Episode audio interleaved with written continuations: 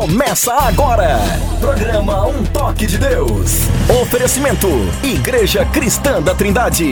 Endereço: Avenida Fagundes Filho, número 55, ao lado da estação do metrô São Judas. Um Toque de Deus. Apresentação: Pastor Paulo Romeiro.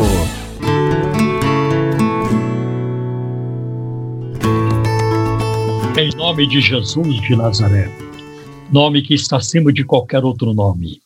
Novamente estamos aqui com vocês para apresentar o programa Um Toque de Deus. É somente pela graça do Senhor que nós chegamos até aqui, com a sua verdade, com a sua palavra, com o seu amor.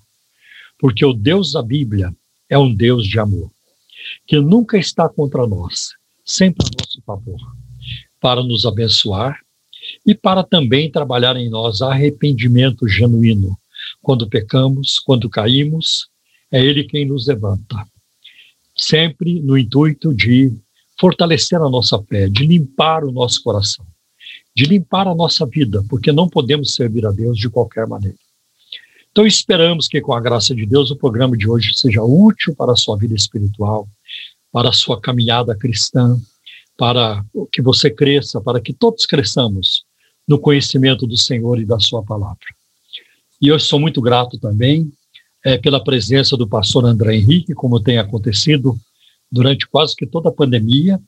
O pastor André tem estado aqui comigo e nós fazemos juntos o programa e para mim uma grande benção. Então, neste momento, vamos ouvir os cumprimentos do pastor André Henrique. Tudo bem, pastor André?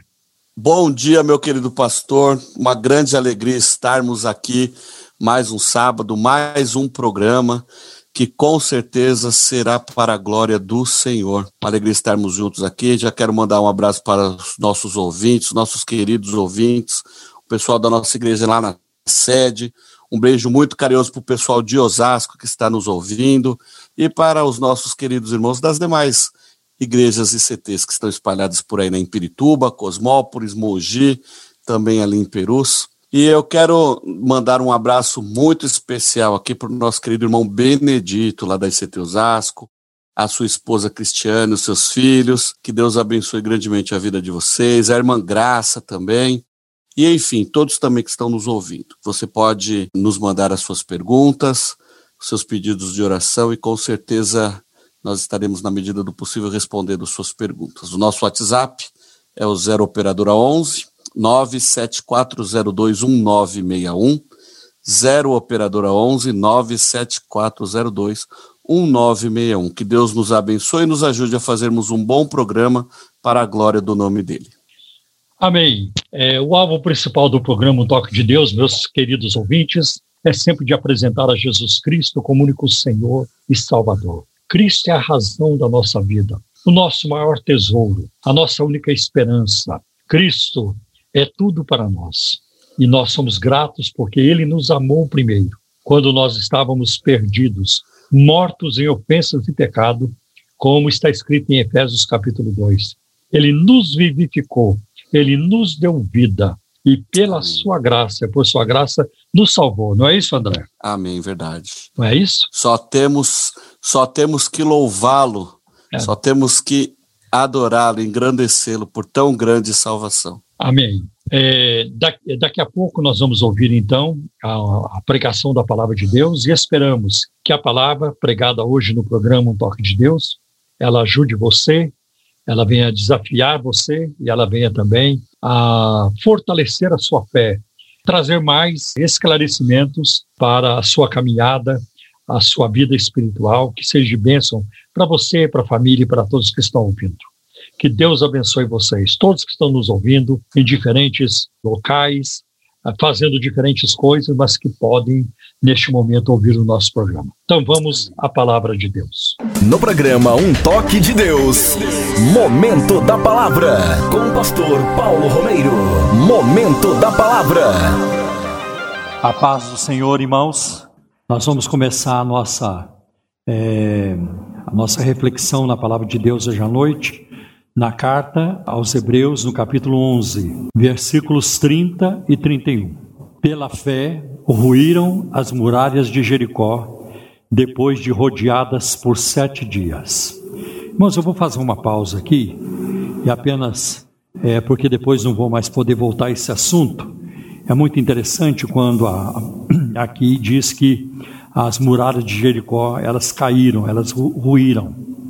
E todo esse relato que nós vamos ver aqui hoje à noite, ele está contido no livro de Josué, do capítulo 2 até o capítulo 6. E é justamente no capítulo 6 que se dá a tomada de Jericó é, por Israel. A nação estava sendo liderada a, por Josué, que substituiu Moisés na liderança. Mas a, os arqueólogos descobriram que há umas coisas interessantes sobre Jericó. Por exemplo, a cidade de Jericó, ela era rodeada por duas muralhas, uma externa e outra interna. E havia uma distância de 5 metros entre a, a muralha externa e a interna. Então, tinha a muralha, depois de 5 metros, tinha outra muralha, que era uma dupla defesa, uma dupla proteção. Os muros de Jericó, eles mediam 9 metros de altura e 6 metros de largura. Então era muita coisa.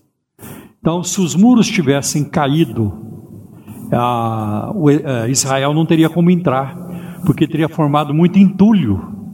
Uma, uma montanha de entulho eles não conseguiriam ultrapassar. Então, na verdade, o que a arqueologia descobriu, as escavações revelaram, é de que os muros eles não caíram, não para lá e nem para cá. Eles foram tragados pela terra. Então, o chão abriu e os muros então foram chupados pela terra, tragados pela terra. É. E aí que o milagre aumenta. Porque se o muro ele não é puxado na, é, no, na medida certa, ainda fica uma parte dele para fora e seria um obstáculo. Se os muros são tragados demais, ficaria também um fosso. E também seria intransponível, não tinha como passar. Os muros foram é, tragados pela terra na medida certa, eles ficaram nivelados com o chão. E aí sim vocês vão ver no texto, diz isso, que cada um entrou na sua frente. Então ninguém em Israel precisou dar volta, procurar a porta da cidade para poder, poder entrar porque o muro ficou nivelado e as pessoas, o povo de Israel, o exército de Israel, entrou logo na sua frente. Aonde eles estavam, eles entraram. Né? Então, esse foi um grande milagre. Também a arqueologia descobriu que os, os homens, a população de Jericó, não teve tempo de comer a comida que eles tinham preparado. Então, foi assim um ataque ah, repentino, né? Um ataque bem é, abrupto, é, de repente aconteceu e eles não tiveram tempo de comer a comida, estava na hora da comida e quando a cidade foi tomada é, pelo exército de Israel. Tá? Então eu queria dar essas informações para vocês. Eu acho que isso é muito interessante também como Deus age, né? Como Deus age. E antes dessas descobertas arqueológicas, não tinha como saber né, como os muros de Jericó foram tragados pela terra. Agora o versículo 31. Pela fé, Raabe, este é o assunto nosso aqui hoje à noite, pela fé Raabe, a prostituta, não foi destruída com os desobedientes, porque ela acolheu os espias com paz. Hebreus capítulo 11, meus irmãos, cita apenas duas mulheres pelo nome. Sara, a esposa de Abraão, no versículo 11, e Raabe, uma prostituta de Jericó, aqui no versículo 31. Eu não me lembro, eu vou fazer 50 anos de fé evangélica esse ano em novembro, no dia 11 de novembro. Não me lembro de algum momento na minha vida ter pregado sobre este versículo ou falado sobre essa mulher. Mas já faz já várias semanas o meu coração vem, vem estado assim preso neste versículo. Quer dizer, Deus quer nos mostrar algumas coisas aqui. Então vamos tratar sobre Raabe, né? A Bíblia associa Raabe com em Tiago capítulo 2, versículo 21, a Abraão, para ilustrar o fato de que a fé salvadora ela é demonstrada por meio das obras. Nós não cremos em salvação pelas obras. Nós não cremos. Tá? Mas nós, eu também, a Bíblia também mostra que toda pessoa salva em Cristo vai praticar boas obras. E é isso que Tiago ele, ele mostra na sua carta. Se você diz que tem fé, mas não tem obras, a sua fé é morta. A sua fé é morta. Então me dá provas da sua fé. As obras que o cristão pratica, elas devem ser a evidência, a demonstração externa da salvação interna que ele já possui. Ele já possui. Então a Bíblia vai dizer também em Efésios 2, versículo 10, que nós somos salvos para praticar as boas obras e não por praticar boas obras. Tá bem, meus irmãos? Então a Bíblia é muito clara sobre isso. Em Hebreus 11, 6, a carta de Hebreus diz: sem fé é impossível agradar a Deus. Né? E Raabe, ela vivia num contexto de depravação, de idolatria, e ela vendia o seu corpo para sobreviver. Ela não conhecia o verdadeiro Deus e não tinha padrões morais. Para Raabe, qualquer coisa eh, serviria.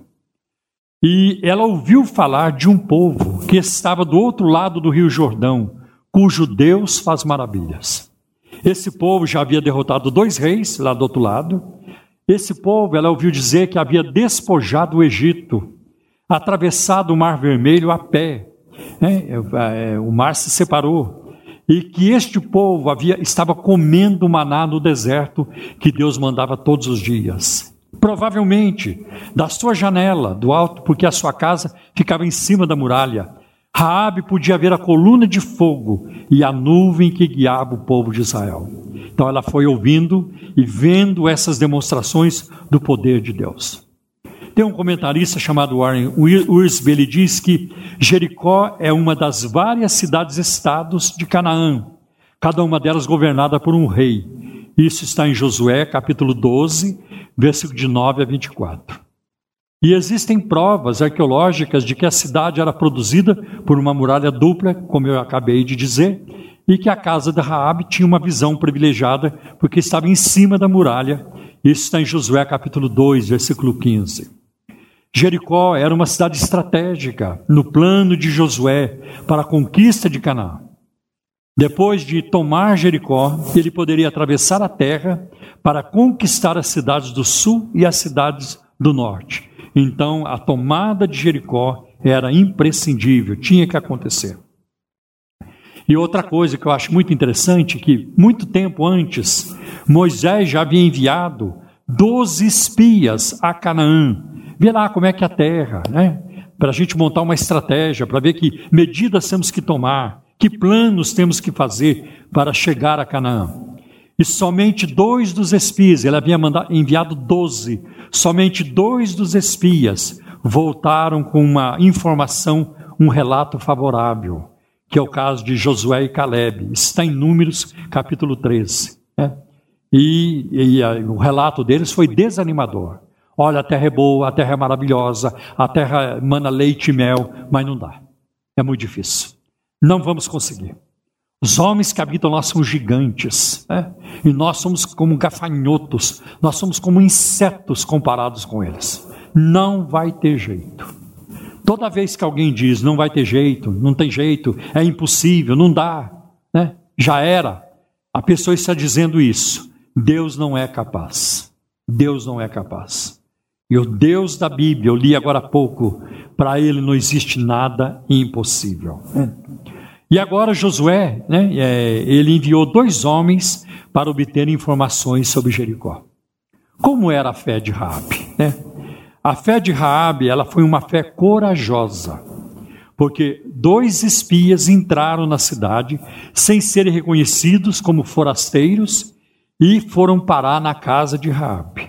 Como é que eles conseguiram entrar sem serem notados? E como é que eles chegaram na casa de Raabe? Não existe outra resposta senão a providência de Deus. Foi Deus quem dirigiu esses espias e foi Deus também quem os protegeu. Raabe, ela colocou a sua vida em perigo ao receber e esconder os espias, porque ela os escondeu.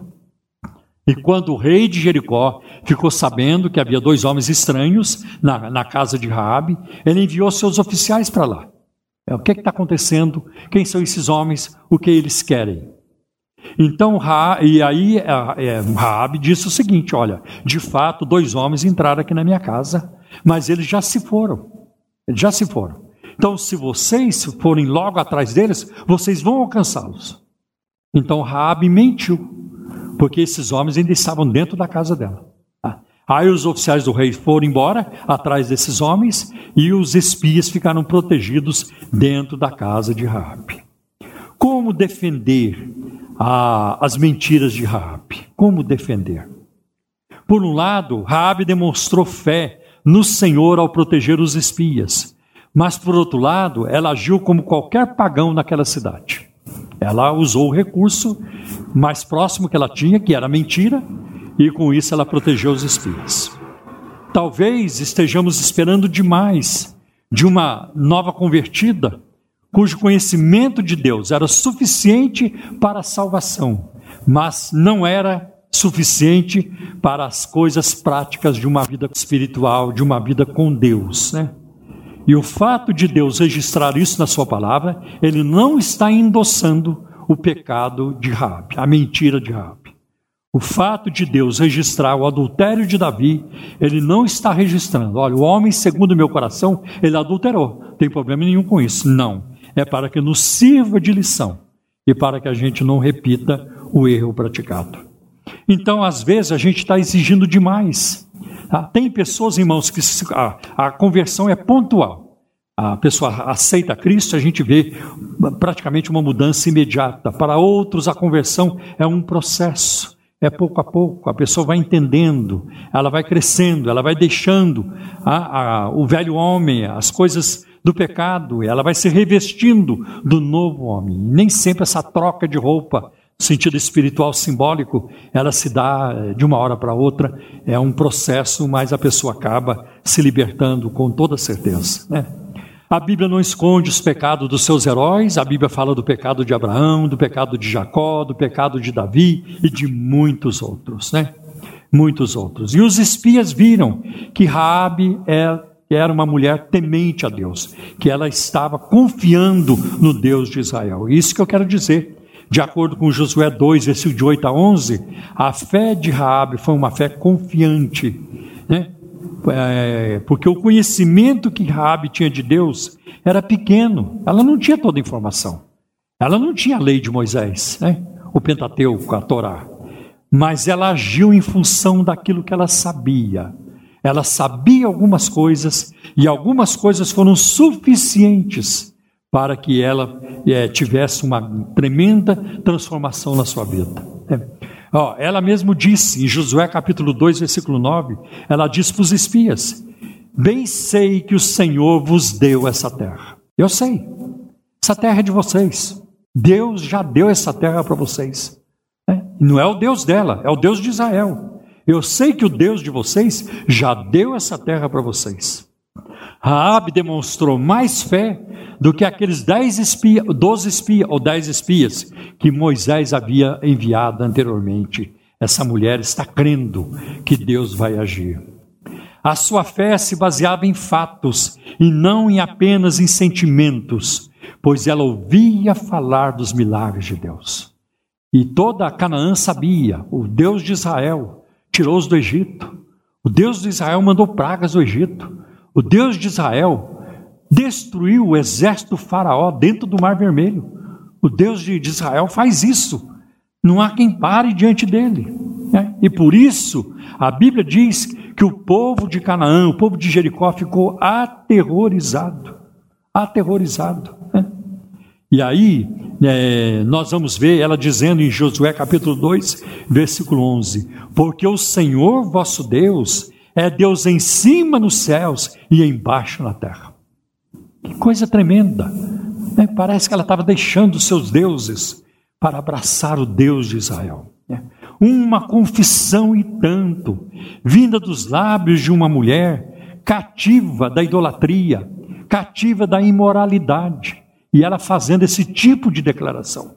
Outra coisa, Israel não tinha um exército como as nações tinham, não tinha um poder bélico é, que se podia ostentar, não tinha, não tinha artilharia pesada, não tinha armas de guerra sofisticadas para aquela época ou daquela época, não tinha. As pessoas sabiam disso. Ah, os reis ao redor, onde Israel passava, sabiam disso. É, esse povo não tem força física suficiente. Mas o problema para nós, a encrenca nossa, é que eles têm um Deus que ele é um rolo compressor. Ele vai passando, ele vai destruindo e ele dá poder para o seu povo. É isso que Israel tinha. Glória a Deus. E eles sabiam disso. Por isso o povo de Canaã ficou aterrorizado, aterrorizado. A fé de Raabe, ela foi uma fé pactual, isso é, sustentada num pacto, numa aliança, num concerto, num acordo que ela fez com os espias, né? Com os espias. E a Bíblia fala de vários pactos, de várias alianças. A aliança de Deus com, com Adão, aliança de Deus com Noé, aliança de Deus com os patriarcas, Abraão, Isaac e Jacó. Depois, a aliança com Moisés, uma aliança muito importante e que durou bastante, durou muito tempo, até a chegar o momento de Cristo, é, então estabelecer uma nova aliança. É, quando ele tomou o pão e o cálice na última ceia, ele diz: Este cálice é o, é, é o cálice da nova aliança no meu sangue. E esta é a última aliança que Deus fez com o seu povo, né? porque essa aliança é eterna. Né? Por isso que em Hebreus capítulo 10 diz: o sangue do concerto eterno, que jamais passará. Não haverá outra aliança, porque não haverá outro Jesus, não haverá outro Cristo, não haverá uma outra salvação é a que nós temos hoje, é o Jesus que nós temos hoje, da Bíblia, da palavra, Filho de Deus e Deus o Filho, é Ele, né? E nós estamos em volta do Senhor Jesus. Então, antes que os espias deixassem a casa de Raabe, eles fizeram uma aliança, reafirmaram uma aliança com Raabe. A fé no Deus vivo, meus irmãos, significa salvação, e a fé na aliança de Deus dá segurança para nós né? estamos firmados na aliança do sangue de Jesus. Raabe foi uma mulher de coragem. Ela teve que contar para os familiares sobre o julgamento que haveria sobre Jericó, a destruição de Jericó e a promessa de salvação. E eu acho que esse foi o maior milagre. Quando ela reuniu a família, os pais, os irmãos, os tios, os sobrinhos e a família em geral. E ela contou para eles: vai acontecer assim, assim dois homens estiveram na minha casa. E é isso mesmo. Eu fiz com eles um acordo. Só que a notícia não pode vazar. Esse foi um milagre, irmão. Porque notícia vaza muito fácil. Ainda mais a turma ali dentro da casa. Que nós estamos fazendo aqui? Por que, que a gente não sai de dentro dessa casa? É? Não, tinha, não tinha coronavírus, mas eles tinham que ficar dentro de casa. Não podiam sair. E a notícia não podia vazar também, porque isso colocaria ah, em risco a vida de todos eles, né? Eu acho isso muito importante também. Os espias saíram da casa de Raabe e se esconderam, até estarem certos de que os seus perseguidores haviam desistido de ir atrás deles. Né? Então nós vemos aí, ah, ela foi, teve uma fé muito corajosa. Né? Se o rei de Jericó descobrisse que Raabe estava envolvida num esquema para proteger os espias de Israel, ela seria executada, não teria a menor chance. A fé de Raabe foi também uma fé salvadora. E é muito importante perceber isso.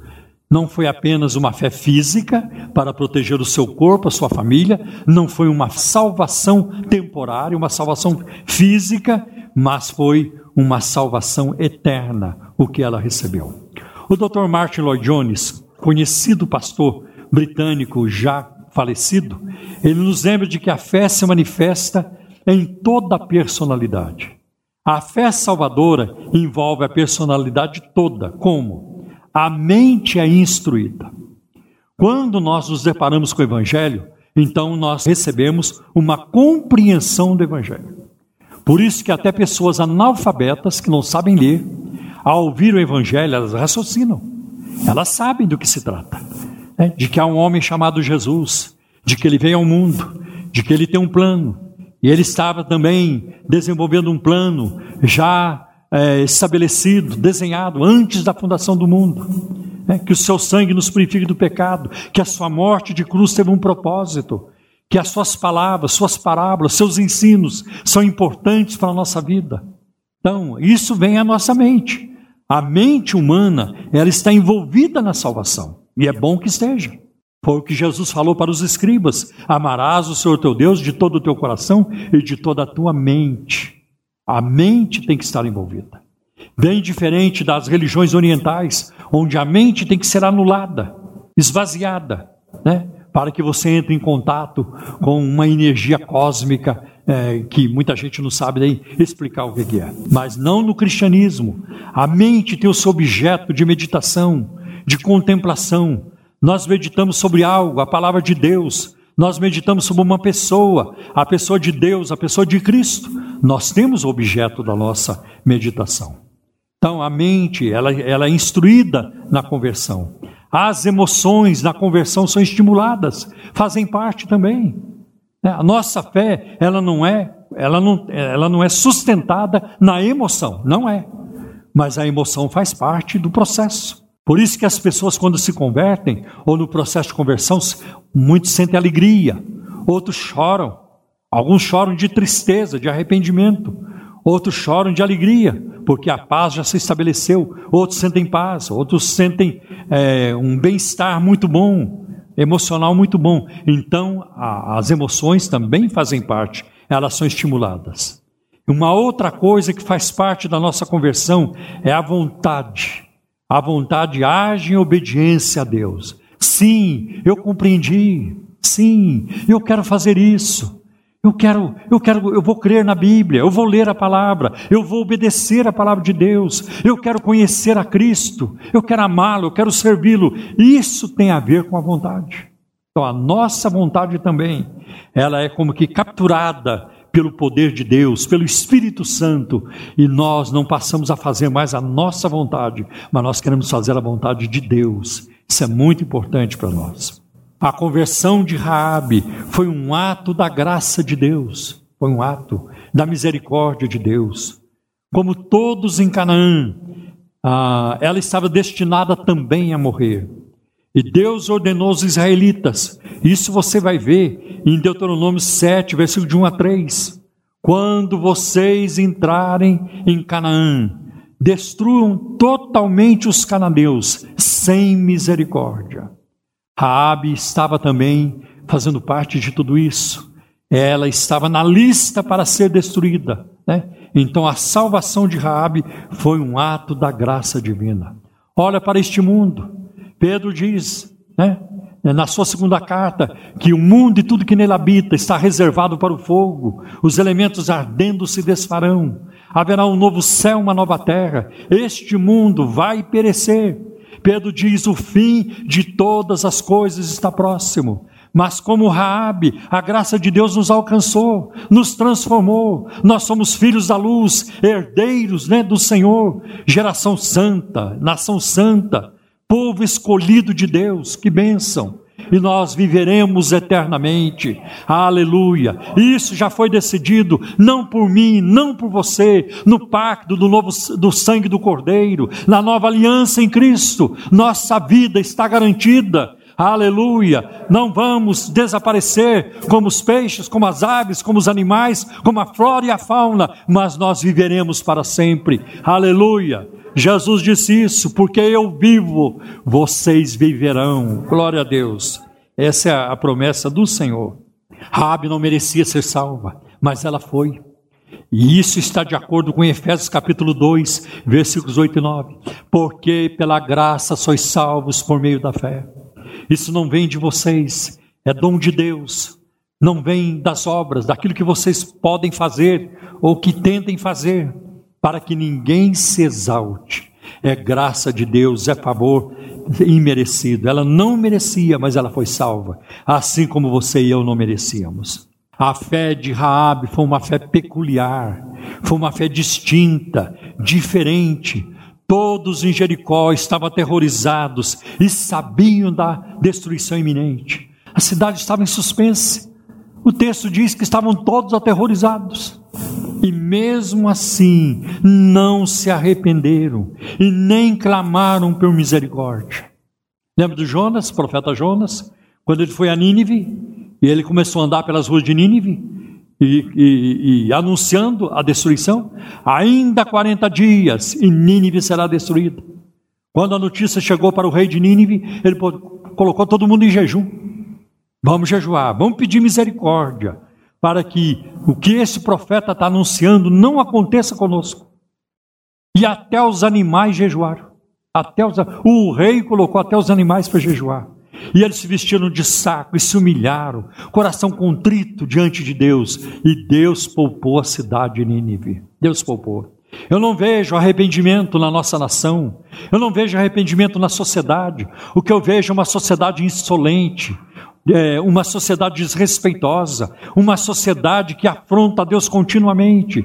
Veja nos desfiles de carnaval como o nome de Deus é afrontado continuamente. O ano passado foi assim: fizeram uma, uma, uma zombaria da pessoa de Cristo. Né? E vê se esse ano eles têm carnaval. Não tem carnaval, não tem. É, isso aí é para colocar a barba de molho. Né? A palavra de Deus diz em Gálatas capítulo 6: Deus não se deixe escarnecer. Aquilo que o homem semear, semear, ele vai colher, e isso está sendo colheita.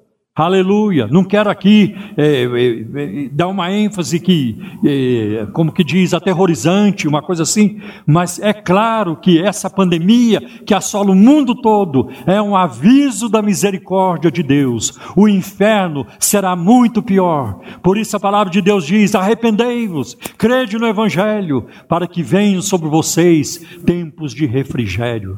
Esse é o recado da palavra de Deus. Glória a Deus. Então nós, nós vemos isso acontecer. Então a fé de Raabe foi uma fé distinta, peculiar. Quando ninguém em Jericó queria crer, quando de maneira alguma, sabendo de tudo isso, eles não quiseram crer.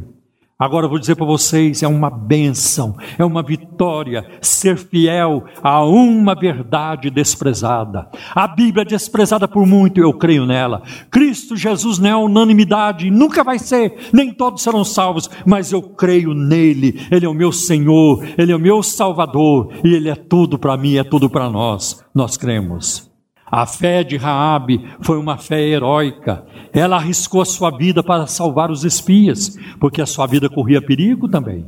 Era só ser descoberta e ela seria executada. Então foi uma fé heróica. A fé de Raabe foi uma fé solidária.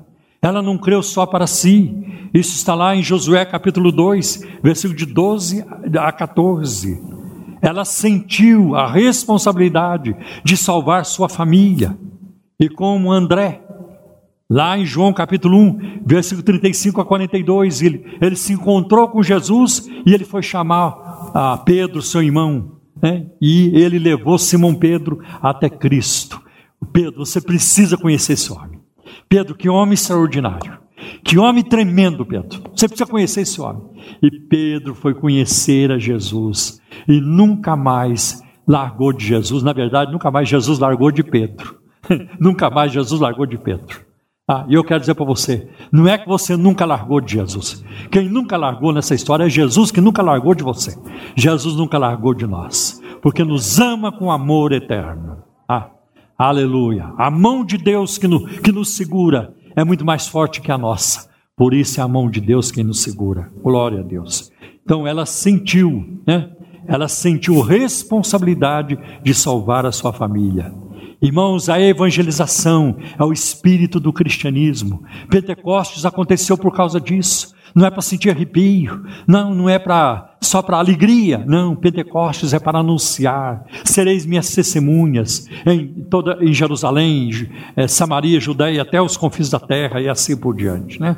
Muito importante. Raabe, meus irmãos, queria uma garantia dos dois espias. Quando a cidade fosse tomada, eles cuidariam para que a sua família permanecesse em segurança.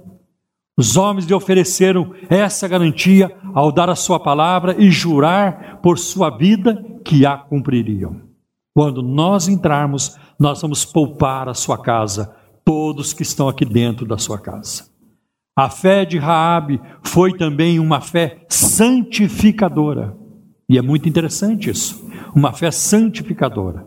Alguns estudiosos tentam atenuar botar pano quente nessa situação, dizendo: não, na verdade, Raabe não era uma prostituta, ela era dona de uma casa onde se praticava prostituição, mas ela mesma não era, não é verdade. Tiago capítulo 2, versículo 25, e o texto que nós vemos aqui de Hebreus 11, 31, empregam o termo grego uma meretriz, uma prostituta, e não tem como fugir, era isso que ela era. Por que, que Raabe aparece no Novo Testamento como uma prostituta? Se geralmente muitos pecados do Antigo Testamento não são comentados no Novo Testamento. O Espírito Santo, como que já foi tratado lá, não precisa lembrar novamente. Para mostrar do que a graça de Deus é capaz de fazer. É, capaz de fazer. Deus, em sua graça, usa pessoas que, a nosso ver, jamais poderiam servi-lo. Se você se sente é, muito sujo, imundo, indigno, não mereço, Deus nunca vai olhar para mim. Bem-vindo, bem-vindo a bordo. Porque se Deus olhou para Rabi e fez essa tremenda obra na vida de Rabi, né, o que Deus não fará hoje em nós, através de Jesus Cristo, da sua obra de cruz e do seu amor demonstrado na cruz por nós. E o próprio Jesus, ele foi amigo de publicanos e pecadores. Lucas 7,34. Jesus gostava de estar junto de quem não prestava. Lá no meio dos pecadores, é lá que ele gostava de estar. É, é uma coisa muito bonita. Rabi, ela continuou na prostituição? Não. Ela não continuou. Ela depois se casou com um homem chamado Salmão. E ela e o Salmão tiveram um filho chamado Boaz. Boaz foi bisavô de Davi. Boaz se casou com Ruth. Tem até um livro na Bíblia com o nome de Ruth, livro de Ruth. É muito importante isso aí também. E uma coisa interessante é que Raabe ela entra na linhagem do Messias. Está lá em Mateus capítulo 1, versículo 5, né? E Jesus não se envergonhou de ter essa mulher na sua ascendência, né? aqueles nomes que aparecem ali em Mateus capítulo 1. Né? E o que que me lembra isso? Me lembra de Romanos capítulo 5, versículo 20, aonde abundou o pecado, superabundou a graça. Superabundou a graça. Cristo não se envergonha. Em Hebreus 2, versículo 11 diz: Cristo não se envergonha de lhe chamar irmãos. Cristo não se envergonhou de Raabe. Cristo não tem vergonha do pecador. Pelo contrário, o seu sangue os lava de todo pecado e os transforma em novas criaturas. Meus irmãos, um detalhe importante: quando os espias estavam para sair da casa de Raabe e voltar para o acampamento israelita, eles iam levar a notícia, eles iam é, informar o que eles escolheram. Eles então fazem um pacto com Raabe. Eles dizem: Você vai colocar um cordão vermelho pendurado do lado de fora da sua casa, na janela ou do lado de fora da sua casa. Pendure esse cordão e nós vamos poupar a vida de vocês. Agora, se nós entrarmos em Jericó e não virmos o cordão escarlate, cordão vermelho, aquele pano vermelho, aquela tira vermelha pendurada na sua casa, então nós estamos livres do nosso pacto, nós estamos livres da morte de vocês, vocês serão mortos, mas a culpa não é nossa. Então, se você quiser ficar livre, se livrar dessa destruição juntamente com a sua família, pendure o cordão escarlate, o cordão vermelho do lado de fora da sua casa. Yeah? E a turma estava lá, e o cordão lá fora. Não sei se alguém em Jericó perguntou por que, que a Raabe fez aquilo, ela também não contou, nem podia contar. Então, durante o ataque, o cordão identificaria a casa de Raabe. Claro que havia muitas outras casas em cima da muralha. A cor desse cordão, meus irmãos, é significativa, é simbólica, pois lembra o sangue de Jesus Cristo. E lembra até o que se aconteceu na noite, na noite de Páscoa para Israel quando estava saindo do Egito. Foi última, uma das últimas coisas que o povo fez e Moisés orientou. Nós vamos comer a Páscoa. Cada um vai matar um cordeiro, um cordeiro por família. Vocês vão pegar o sangue do cordeiro e vocês vão passar nos umbrais das portas. Porque o anjo da morte vai passar sobre o Egito. E quando ele olhar para as suas casas e ver o sangue nas portas, ele não vai entrar ali vocês estarão protegidos, porque todo primogênito do Egito será morto, dos homens e dos animais, todos. Então os israelitas fizeram como Moisés havia orientado. Estavam comendo o cordeiro, estavam assando o cordeiro, preparando o cordeiro, como Moisés instruiu, com vários detalhes interessantes. Ah, e eles estavam felizes. Na casa dos israelitas havia alegria. Se você perguntasse para eles por que, que vocês estão alegres, por que, que vocês estão em paz, por que, que vocês estão com medo? Porque o sangue está na porta. O sangue nos garante. O sangue que está na porta é a nossa proteção. E olha que aquilo era sangue de animal, sangue de animal. Se olhasse para o lado egípcio, muita apreensão. Qual será a próxima praga? O que vai acontecer ainda? Essa tensão toda gerada entre o Faraó e Moisés, representante do povo hebreu, tudo isso, uma tensão muito grande. Mas o povo, os israelitas, estavam alegres em paz, comendo o cordeiro pascal.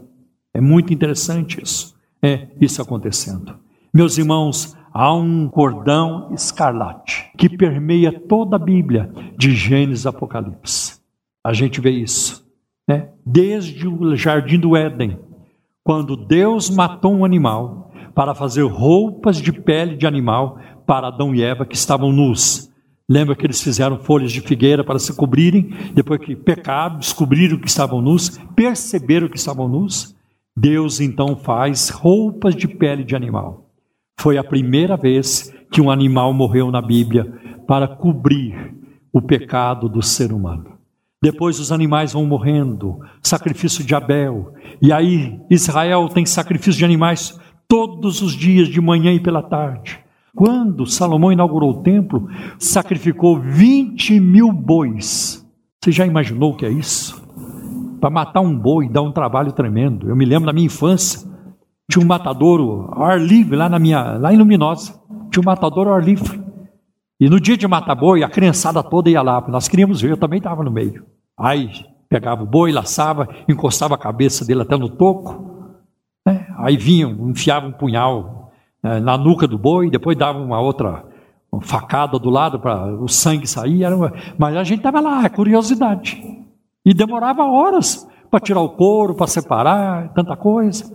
Agora, a Bíblia diz que quando Salomão inaugurou o templo, foram 20 mil bois. Então é muito sangue correndo pela Bíblia ao longo do tempo. Quando Jesus estava em Jerusalém, nasceu em Belém, cresceu, estava em Jerusalém ministrando, os sacrifícios continuavam.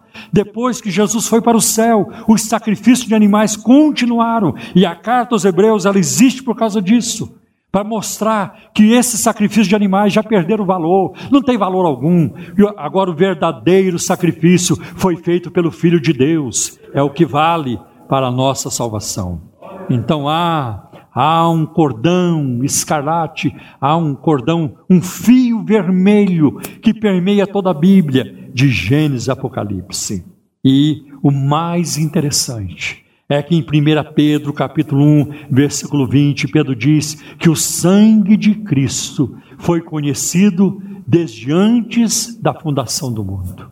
Antes da fundação do mundo, o sangue de Cristo foi conhecido, foi conhecido na eternidade, foi conhecido pela Trindade divina, foi conhecido.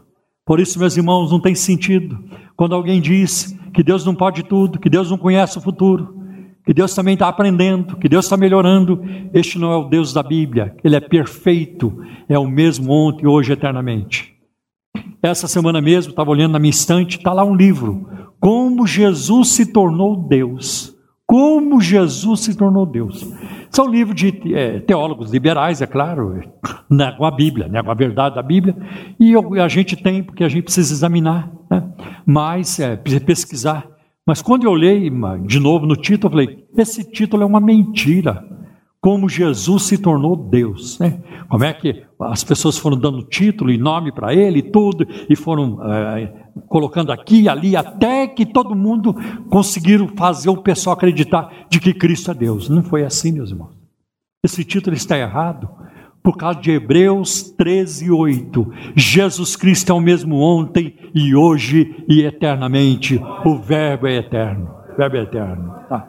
O que Deus é não surgiu da, da, da mente humana, não é produto na mente humana, de maneira alguma, é o contrário. Nós somos produto da mente divina e do poder de Deus. Que Deus nos abençoe com essa reflexão. A graça de Deus é, na vida de Raabe e também na nossa vida. Amém.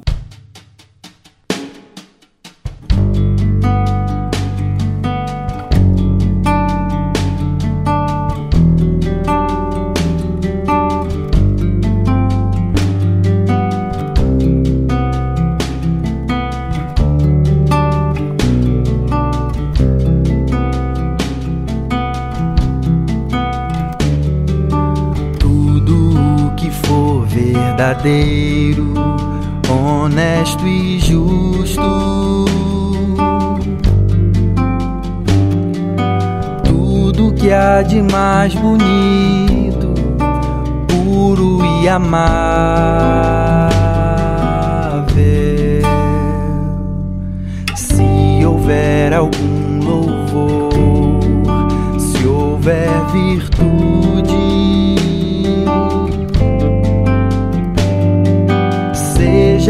Isso a inspirar o nosso pensamento. Para que não haja em nós temor diante do que há de vir. Antes de tudo, lembramos diante de Deus nossas vidas vidas estão e assim não haja em nós temor diante do que há de vir, a paz que só Deus nos pode dar, sempre há de nos guardar.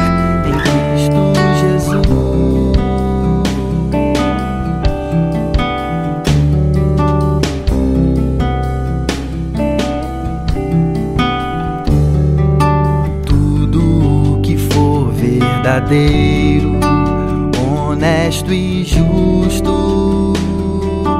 Oh, tudo que há de mais bonito, puro e amável.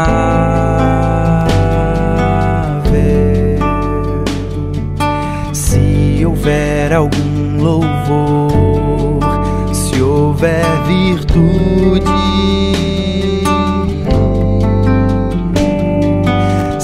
seja isso a inspirar o nosso pensamento. Para que não haja em nós temor diante do que há de vir.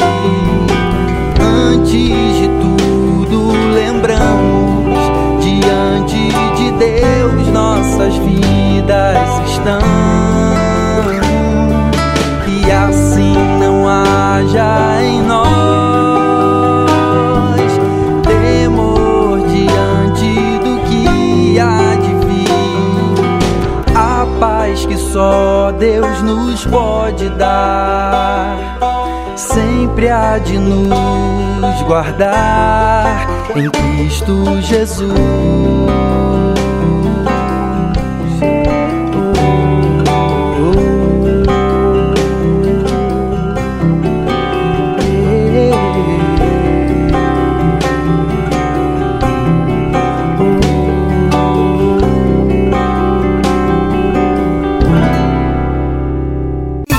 Cristã da Trindade. Telefone 0 Operadora 11 3539 5919. Site www.ictrindade.com.br. Endereço: Avenida Fagundes Filho, número 55, ao lado da estação do metrô São Judas. Igreja Cristã da Trindade.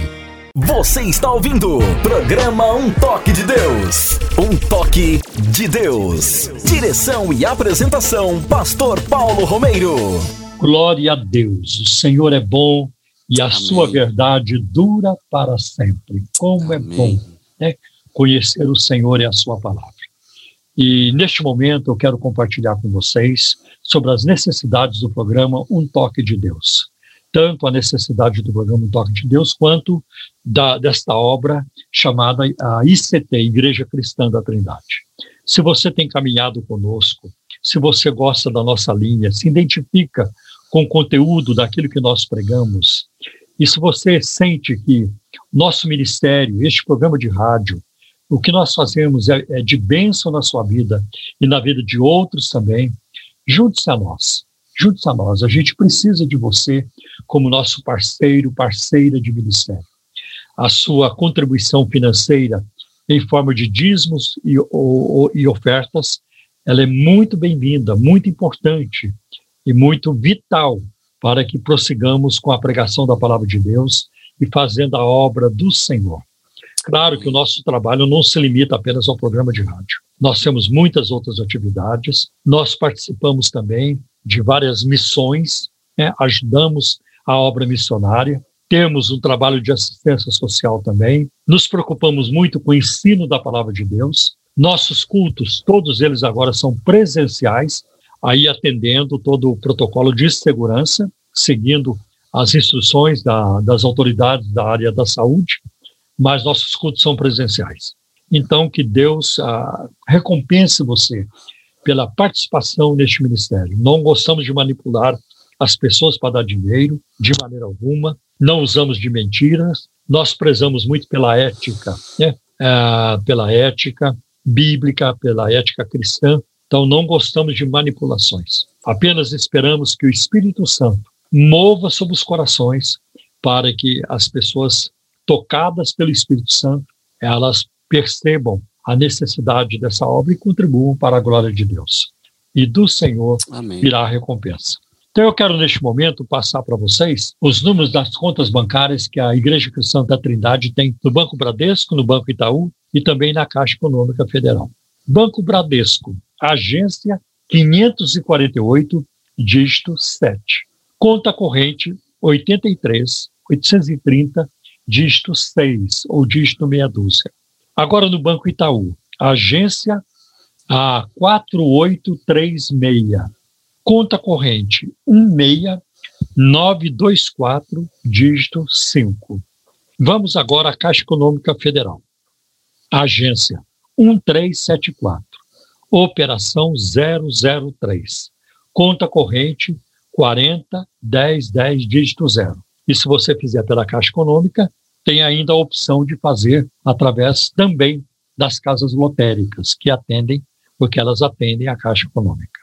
E nós temos também o Pix, não é, André? Seria importante Verdade. passar o Pix aí para os nossos ouvintes, porque isso facilita muito, né? Com certeza, uma nova ferramenta aí que o Banco Central tem disponibilizado para a população e tem sido bênção, né? Então você pode anotar, nós temos duas chaves Pix a Igreja Cristã da Trindade. Então, a primeira é o telefone da igreja, é o 11 3539 5219.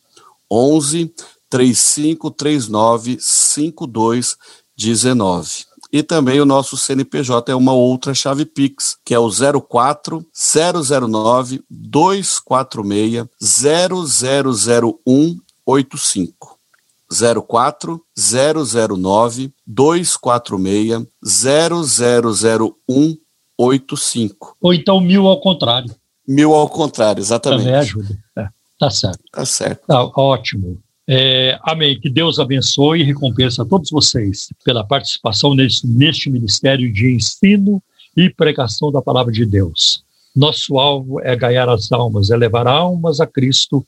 Eu acho que essa é a única razão porque a igreja continua na terra é para é, ganhar almas para o reino de Deus. E Deus recompense todos vocês. Amém. Programa Um Toque de Deus. Um Toque de Deus. Um programa da Igreja Cristã da Trindade. Acesse o nosso site www.ictrindade.com.br. Programa Um Toque de Deus. Um Toque de Deus. Bem, nós temos neste momento informações importantes para passar-lhes. Eu quero começar é, com, falando de amanhã, domingo, Domingo é um dia muito importante para todos os cristãos, porque nós entendemos ser o dia do Senhor. E amanhã nossas atividades começam às 10 horas da manhã na igreja sede, ao lado ali do metrô São Judas, que muitos de vocês conhecem, mas para quem está ouvindo o programa pela primeira vez, fica na Avenida Fagundes Filhos, 55, junto ao metrô São Judas. Tá? Muito fácil chegar ali. Ah, temos então a, esse endereço aí que já passamos. E também quero avisar que o nosso culto começa às 10 horas da manhã. Nosso culto dominical, este das 10 horas da manhã, ele é transmitido online, é um culto ao vivo.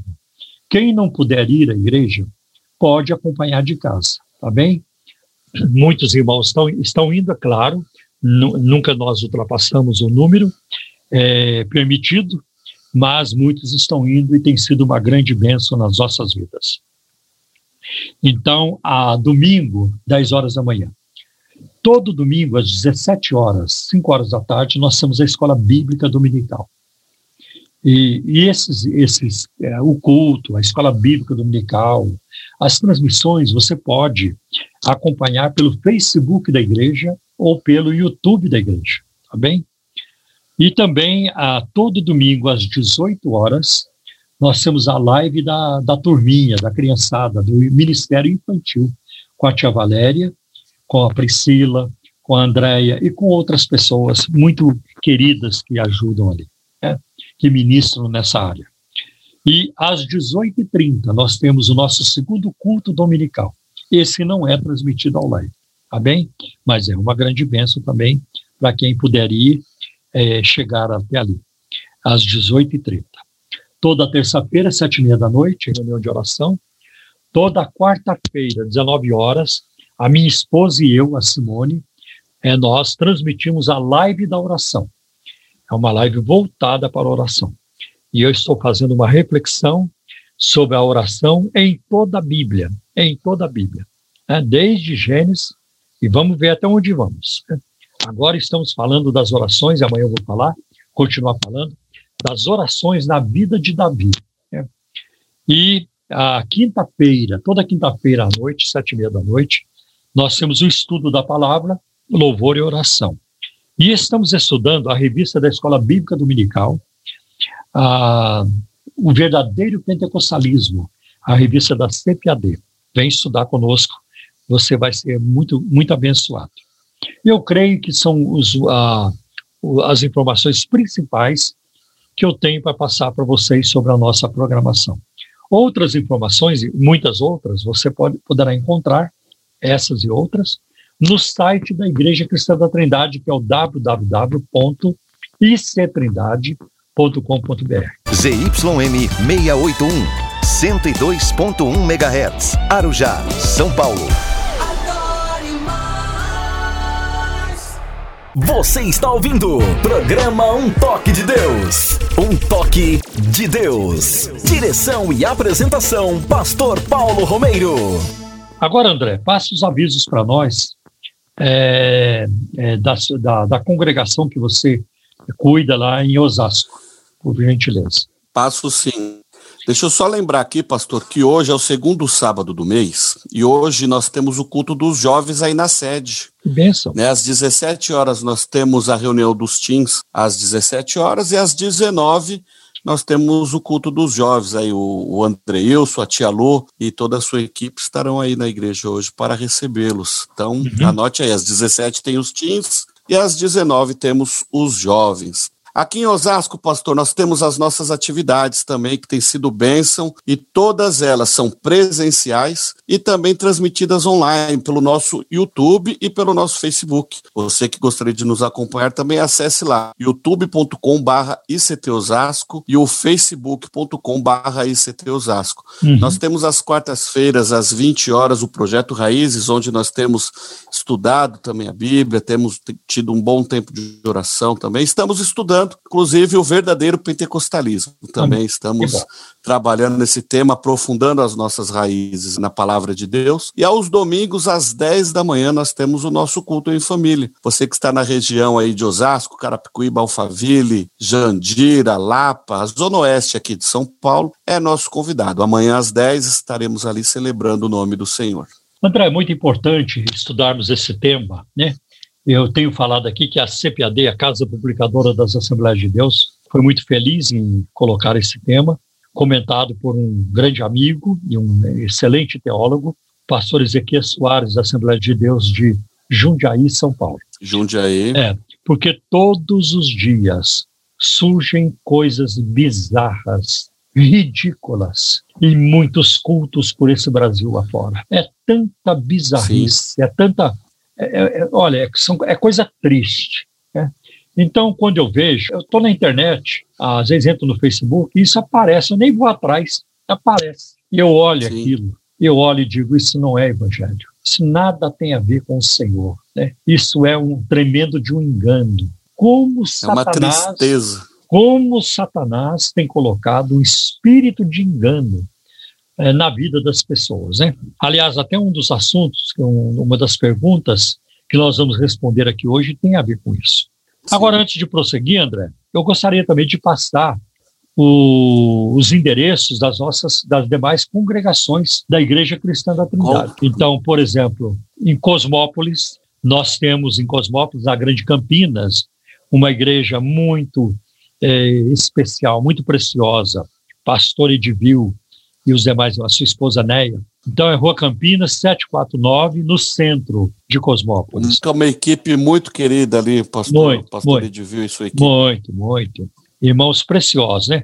É, tem é, gente muito. O Daniel Gomes, né? Ah, o, o, Abel. É, tem uma turma. Né? Sim, tem uma turma. a Aline, é. o Abel. Exatamente. Tem. O Wesley, a sua Wesley, esposa. Wesley, a sua esposa também. É uma benção. Todos sim, são muito bênçãos, né? O Wendel. A Marli, o Marli, o Doni. É. E, ah, é. Isso mesmo, isso mesmo. Então, eles têm cultos lá na quinta-feira, sete e meia da noite. Eles têm também no domingo, às 19 horas. E às 9 horas da manhã, eles têm escola bíblica dominical. Em Mogi das Cruzes, o nosso endereço é na rua São João, 856, no centro. E lá o culto no domingo às 18h30 pastor Nelson de Almeida, conjunto com a Elisângela, irmão José e a Luísa, que casal doce, que saudade que eu tenho daquele casal. Né? Queridos. É, e outros Verdade. irmãos preciosos ali, né? Temos também em Perus, na rua Ilídio Figueiredo, 439, na Vila Perus, que fica perto da estação do trem, da estação Perus, de trem da CPTM. E ali, no domingo, o culto às 18h30. Um abraço para o nosso irmão Azenilton e sua esposa, que cuidam do trabalho ali. E agora vamos falar de Pirituba, né, André? Pirituba. Ali, ali eu sou muito suspeito para é, falar dessa, dessa igreja. É. Pirituba, na rua Paula, Fe... não, Avenida Paula Ferreira, 28, é, é, 2809, 2809, na Vila Pirituba. Né? E a turma lá é preciosíssima. Gente Nota amorosa, 10. gente amorosa, gente de Deus. Domingo, culto lá às 18h30 também. Pastor Everaldo, sua esposa Priscila e muita gente boa. O Aldo, o Silvio, tem lá o Kleber e a Fabiana, o e Marquinhos e a Janaína. E tem uma turma, me perdoe, é não turma... lembro o nome de todo. Eu não me lembro o nome de uma todo. turminha nota 10. Aliás, o problema é que faz tempo que eu não vou lá, por causa da pandemia. Estou esperando terminar a pandemia para nós agitarmos o pedaço, como se diz, né? Vai ser Verdade. uma benção. Quero ir para tudo quanto é lugar aí das nossas igrejas, fazer umas campanhas, pregar a palavra, orar, ganhar almas para o Senhor. É isso Amém, isso mesmo. Amém. Pastor, deixa eu falar o endereço de Osasco que eu esqueci ah, de é? anunciar o endereço de Osasco. Não falei até porque nós estamos num novo endereço, né? Nós estamos na rua Açucena, número 670, no Jardim das Flores. Então, aí você tem Osasco, rua Açucena, número 670, no Jardim das Flores. Ok. No site já foi mudado, né? Já, já mudou. Ah, então tá ótimo. Então tá ótimo. Só no boletim, quando voltarmos, é reimprimir o boletim. Muito bem, então é, estão dados aí os nossos avisos. E na sequência, no programa Um Toque de Deus, agora nós vamos responder as perguntas dos ouvintes. Programa Um Toque de Deus. Um Toque de Deus. Igreja Cristã da Trindade. Telefone 0 Operadora 11 3539 5919. Site www.ictrindade.com.br. Endereço: Avenida Fagundes Filho, número 55, ao lado da estação do metrô São Judas. Igreja Cristã da Trindade. Agora, você pergunta e nós respondemos. Perguntas e respostas no programa Um Toque de Deus. É com você, André. Vamos lá então, pastor. Hoje, como não podia deixar de ser, temos muitas perguntas. Estamos felizes mais uma vez por vermos os nossos ouvintes, queridos irmãos da nossa igreja e de outras igrejas aí, sedentos por aprender a palavra de Deus e que Deus nos ajude aí a poder respondê-los, ajudá-los. E queridos irmãos e ouvintes, o que nós não conseguirmos responder hoje, na medida do possível nos próximos programas estaremos respondendo. E você pode nos enviar suas perguntas hoje durante o programa e também durante a semana para o nosso WhatsApp, que é o número 0 operadora 11 97402 1961. 0 operadora 11 97402 1961. Pastor Paulo, o Marco aqui de São Paulo, ele gostaria de saber se o cristão pode comemorar o Natal. Então, André, essa é uma questão que ela surge bastante no nosso programa, uma pergunta que surge bastante, principalmente Sim. quando vai se aproximando o Natal. Mas não tem problema, a gente responde qualquer época do ano. Temos falado, toda vez que nós tratamos desse assunto, que não há problema nenhum do cristão celebrar o Natal, desde que a sua celebração esteja dentro dos parâmetros da Bíblia. Né?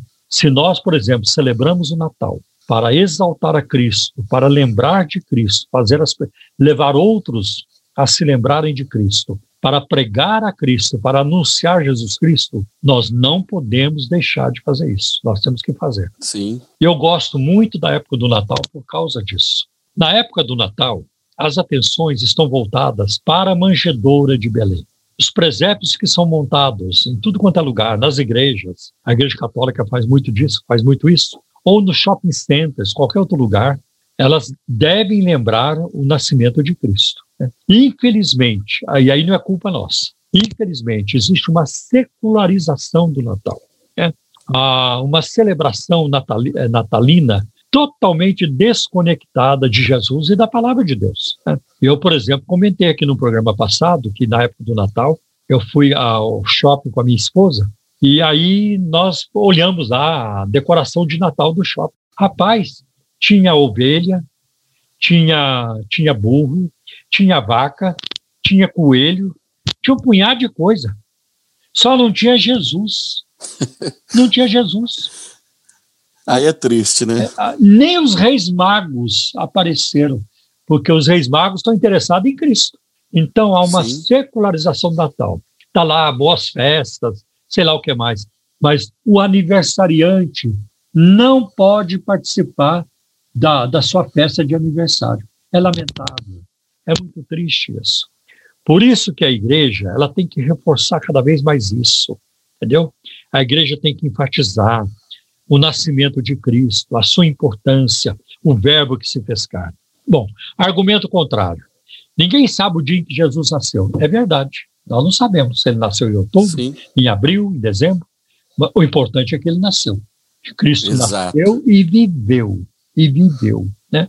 Ele não viveu como uh, uma neblina, um fantasma, uma sombra. Ele viveu de carne e. É verdade. Né? Então, ele foi palpado ele foi tocado, é visto, ouvido, Sim. e assim por diante. Comeu entre as pessoas, comeu com elas, viveu e morreu e foi crucificado, porque não seria possível crucificar uma sombra. Como é que, o, como é que eles crucificariam uma sombra, uma neblina, uma ideia? Não. Era um homem, era Deus feito homem, era um homem Deus e Deus o homem, tá, em Cristo. Então, é, esse não é o problema. O Natal, naquela época, antes da igreja cristã, antes do cristianismo começar a comemorar o 25 de dezembro, o 25 de dezembro era usado para se comemorar o Sol Invicto, né? que era uma alusão a um deus persa, o Mitra. Era o, o, o Sol Invicto, uma alusão ao deus persa. E assim a sociedade daquela época comemorava o 25 de dezembro para isso. Era uma divindade, o sol tido como uma divindade. A igreja cristã, ela então, ela, eu creio que foi um, um passo de inteligência. Ela, com base em Malaquias, capítulo 4, versículo 2, Malaquias, o último livro do Antigo Testamento, tem ali uma passagem que diz: Mas para vós, né, nascerá o sol da justiça. Da justiça. O sol da justiça. Então a igreja olhou e disse: por que um feriado para comemorar, para venerar o sol? Nós temos o maior, o, o sol mais importante, o maior deles, que é Jesus, o sol da justiça. Então a igreja começou a comemorar o nascimento de Cristo no dia 25 eh, de dezembro. Né? E pouco a pouco, a divindade Mitra, né, uma divindade persa, foi sendo colocada de lado, foi sendo esquecida. E o que realmente imperou e ficou e ganhou realce foi, a, foi o nascimento de Jesus. Né? Então, a, a igreja, a, essa, essa comemoração, ela suplantou, né? ela apagou a outra comemoração e Cristo é o, é o grande nome do dia 25 de dezembro. Né? É o centro, né? É o centro, isso. Ele é o centro, né? Então eu não vejo problema nenhum. Agora, o pessoal começa a dizer, é, mas Natal, é muita bebedeira, é muita comelança, glutonaria. não é só Natal que eles fazem isso. Quem, quem, quem é, é, bebe, quem gosta de encher a cara, não vai ficar esperando o ano todo chegar o Natal para fazer isso. Vai fazer sempre. Né? Quem quer pecar, não espera uma data propícia para pecar. Ah, quando é que chega aquela data né? que eu tô, eu tô querendo pecar? Eu estou esperando aquela data, ainda vai demorar quase um ano. não faz sentido. Não. Não faz sentido. Então, como eu, como eu comentei aqui agora há pouco, existem formas erradas de comemorar o Natal, mas existem formas que podem ser úteis para o reino de Deus, para anunciar a Cristo, para ganhar almas para o Senhor, para exaltar o Senhor. Né? E uma coisa muito importante também é uma época de cantatas, de apresentação teatral, e é uma boa oportunidade para os familiares ah, que não são crentes, amigos, para ir à igreja, porque ah, amigos deles vão também se apresentar. Então, Sim. isso colabora muito para o evangelismo, né? Isso é muito importante. E nós devemos aproveitar todas as ocasiões possíveis todas. para ganhar almas para o Senhor. Okay? Então, é aí a nossa opinião sobre o Natal. Sim. E uma, uma ocasião importante também, é uma data importante, pois todos os lugares do mundo, inclusive os países uh, anticristianismo, é. acabam nesse momento se lembrando exatamente, de Jesus exatamente. Cristo. Né? O centro do Natal não é Buda, não é Maomé, Exato. não é Confúcio. O centro do Natal não é Allan Kardec né? nem o reverendo Exatamente. mundo. O centro do Natal, a pessoa do Natal é Jesus Cristo. É Jesus Cristo. É exatamente. isso que importa, né? Olha, o centro do exatamente. Natal não é Maria, não é Paulo, não Exato. é Pedro, não é João, não é Abraão, não é Davi, né? É o Senhor Jesus Cristo. Tanto Amém. que os magos, quando chegaram aonde Jesus estava, saíram do Oriente foram atrás de Jesus, é, guiados pela uma estrela que Deus colocou no céu para guiá-los. Quando eles chegam lá, eles veem o um menino com sua mãe e eles adoram o menino.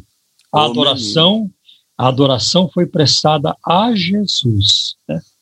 E Maria, uma mulher de Deus, uma mulher maravilhosa, cheia da graça, uma mulher, a mulher mais importante da Bíblia. Tá? Mas ela não é aquilo que dizem dela. A Maria da Bíblia, ela é mãe da da natureza humana de Jesus. Né? De Jesus, exatamente. Uma mulher cheia da graça de Deus, humilde, admirável e exemplo de fé para nós. A Maria, a mãe do Senhor, é exemplo de fé para nós. Tá? É, é isso que a Bíblia fala dela. Sim. Mas você quer ter uma percepção correta sobre Maria? É a Bíblia que apresenta essa visão, essa posição sobre Maria. Quem tem de forma correta é a palavra de Deus, é a Bíblia Sagrada. Muito bom. Pastor, por falar em Maria, vamos falar da Maria José, lá da ICT. Conhece ela? Da, qual ICT? Agora, Agora, agora ela fica mandando. A gente fez a, a, a disputa aí no último sábado. pois é, meu, tá pegando, pessoal. tá pegando. Aí, ó, tá vendo só? Olha aí, ó, um beijo, querida irmã Maria. Saudades de você, querida. Ah, ela pede, pastor, para falarmos um pouquinho sobre a igreja judaizante, onde começou e para onde se espalhou. Então, eh, eu quero eh, passar algumas informações para vocês sobre essa questão. Primeiro, ah, no segundo semestre de 2006, a Casa Publicadora da Assembleia de Deus ela fez uma revista de escola bíblica dominical é, com o seguinte tema: heresias e modismo, combatendo os erros doutrinários.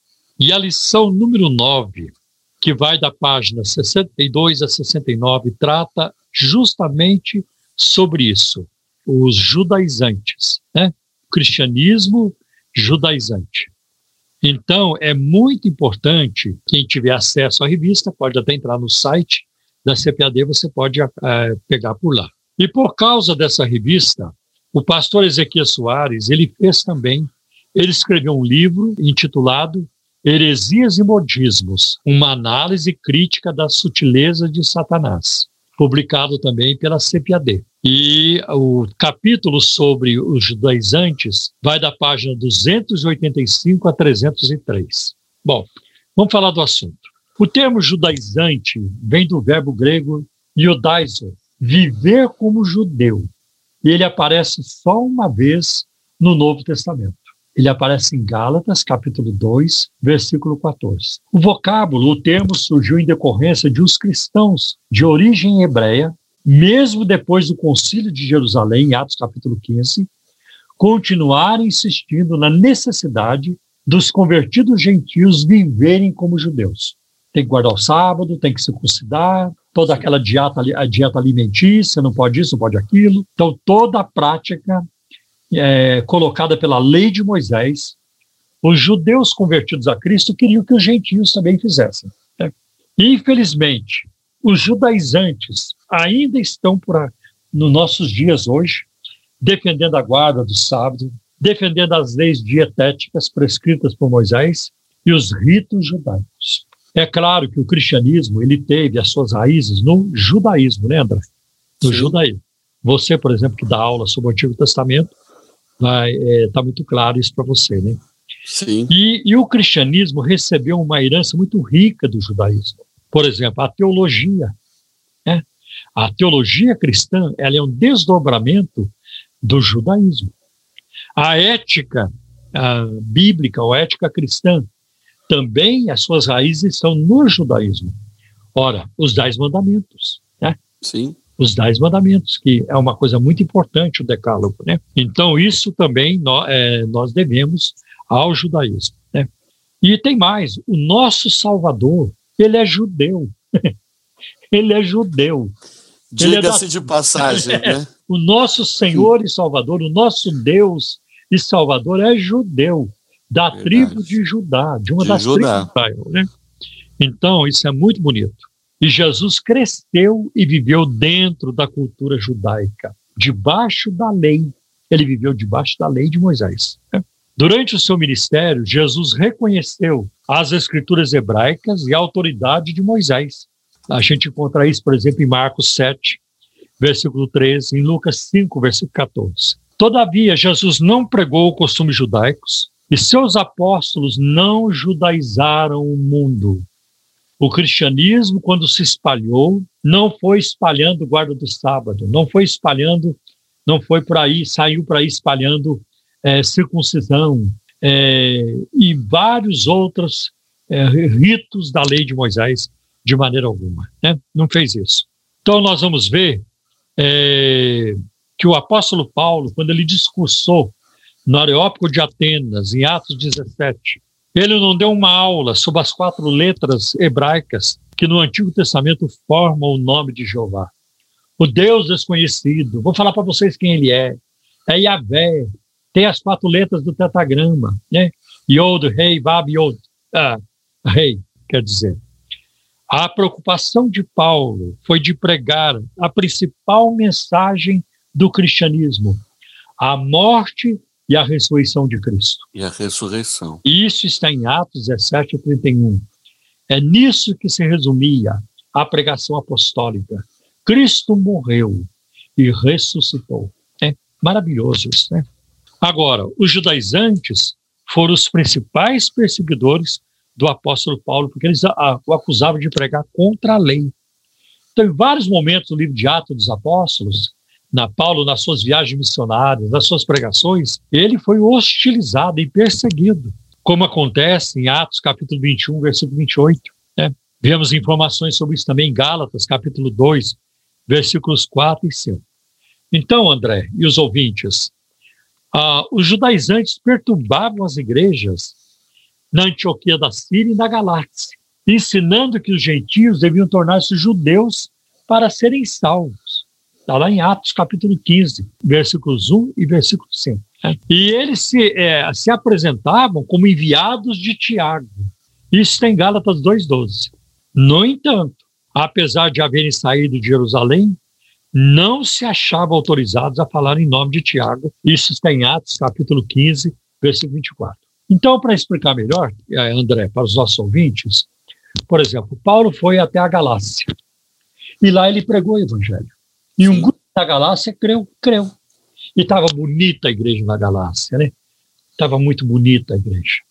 Paulo foi embora, chegaram os judaizantes. Pai do Senhor, irmão, Pai do Senhor, tudo bem, graças a Deus. Né? Ah, nós estamos muito felizes, né? Nós estamos muito felizes porque o, o, apóstolo Paulo passou por aqui e nos pregou o evangelho. E o Senhor nos revelou Jesus. Nós estamos muito felizes com a salvação em Cristo. Ah, irmão Paulo, a gente sabe quem ele é. é só que não está na Bíblia, estou só ilustrando. Né? Ah, a gente conhece o irmão Paulo, né?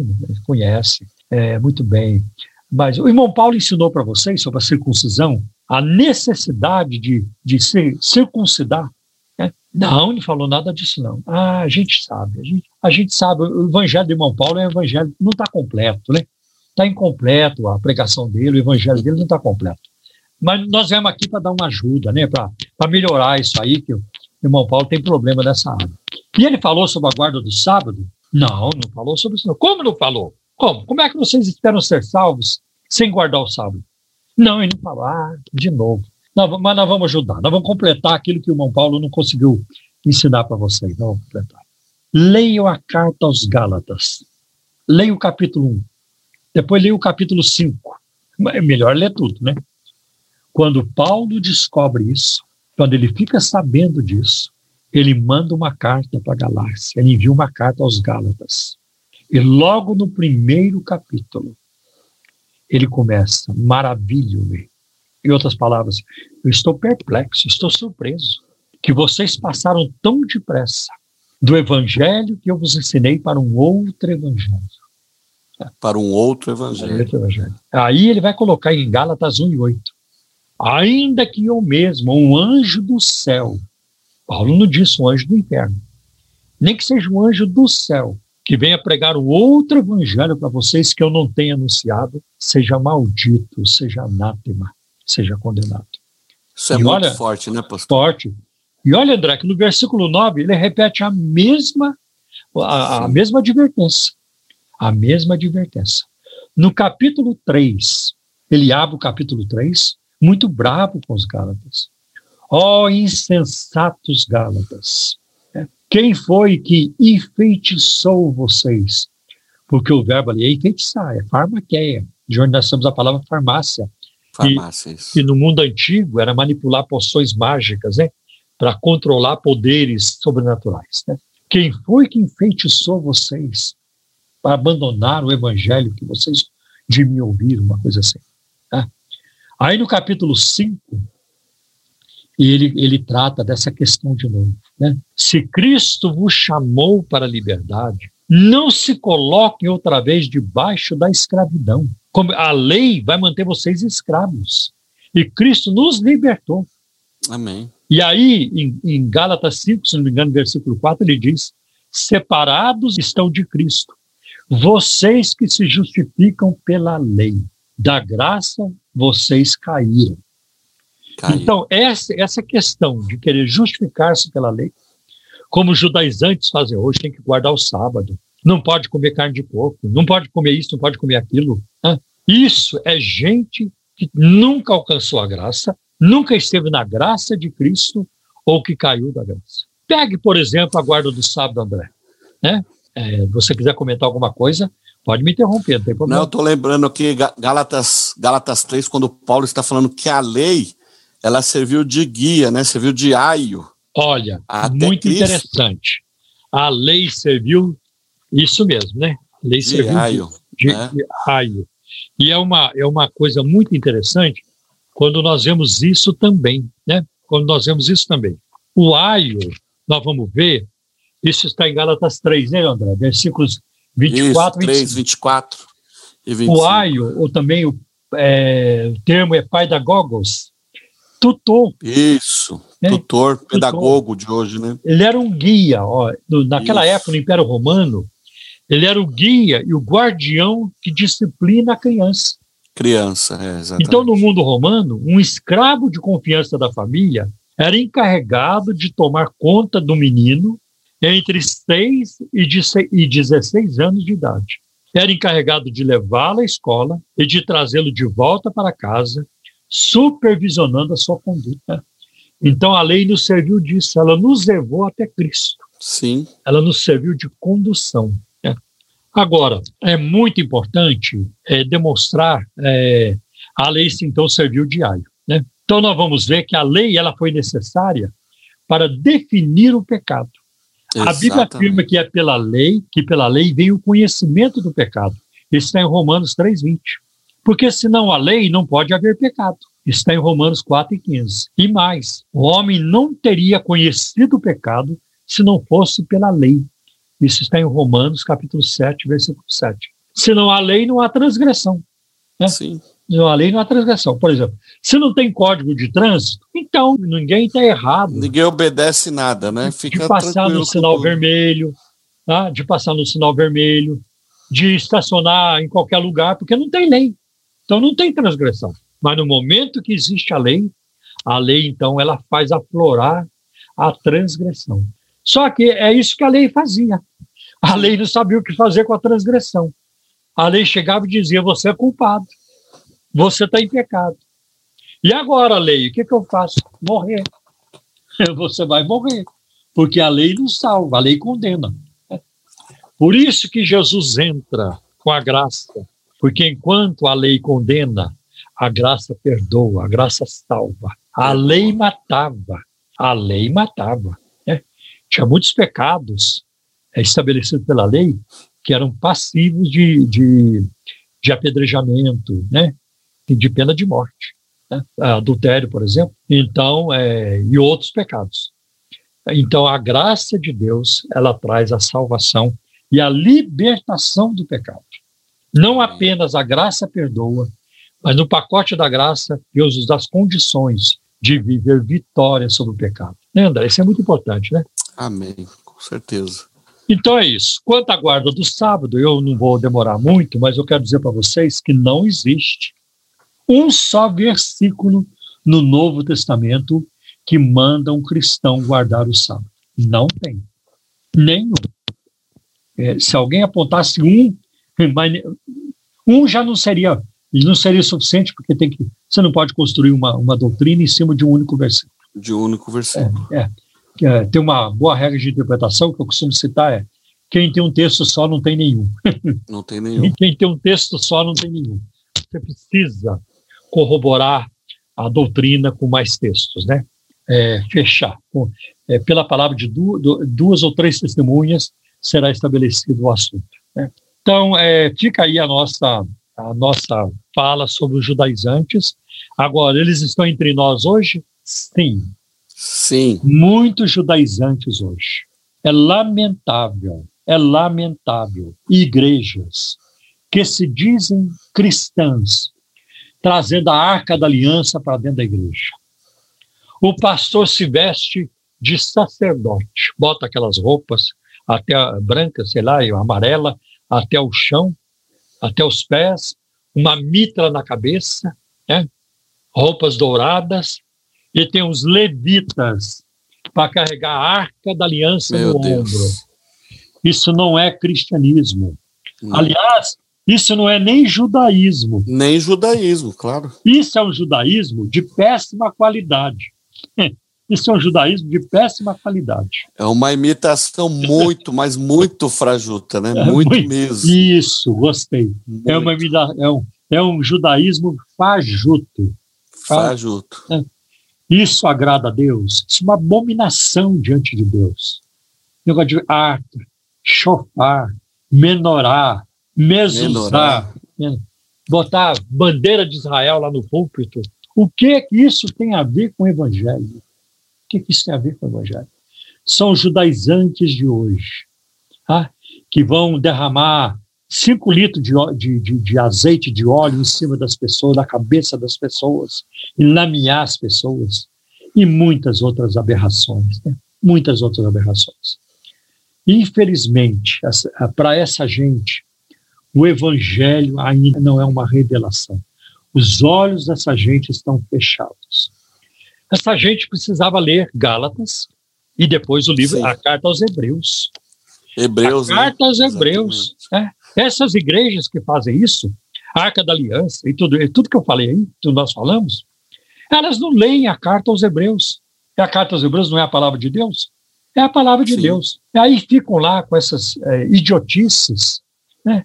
É, é, com, esse, com, essas práticas ridículas né? e esdrúxulas. Né? Leiam a carta aos Hebreus, que foi escrita, e, um, e uma, uma das finalidades é para encorajar os, os judeus convertidos a Cristo que não voltem mais ao judaísmo. Porque em Cristo nós temos uma melhor esperança, uma melhor ressurreição, né? um sacrifício melhor, tudo é melhor, né? uma pátria melhor. O advérbio comparativo melhor aparece sete vezes na carta aos Hebreus. Melhor, melhor, melhor. Cristo foi feito melhor do que os anjos. Né? Cristo é maior do que Moisés. Né? E assim por diante. Agora a turma não larga de Moisés. Não larga de Moisés. É, é lamentável, André. É lamentável. É uma pena. É, então, eu tinha mais uma coisa para acrescentar, mas é disso que nós estamos tratando aqui, né? De deixar essas práticas e olhar para Cristo, autor e consumador Amém. da fé. Muito Amém. importante termos isso em mente. Okay? Eu acho que respondemos a pergunta. Sim.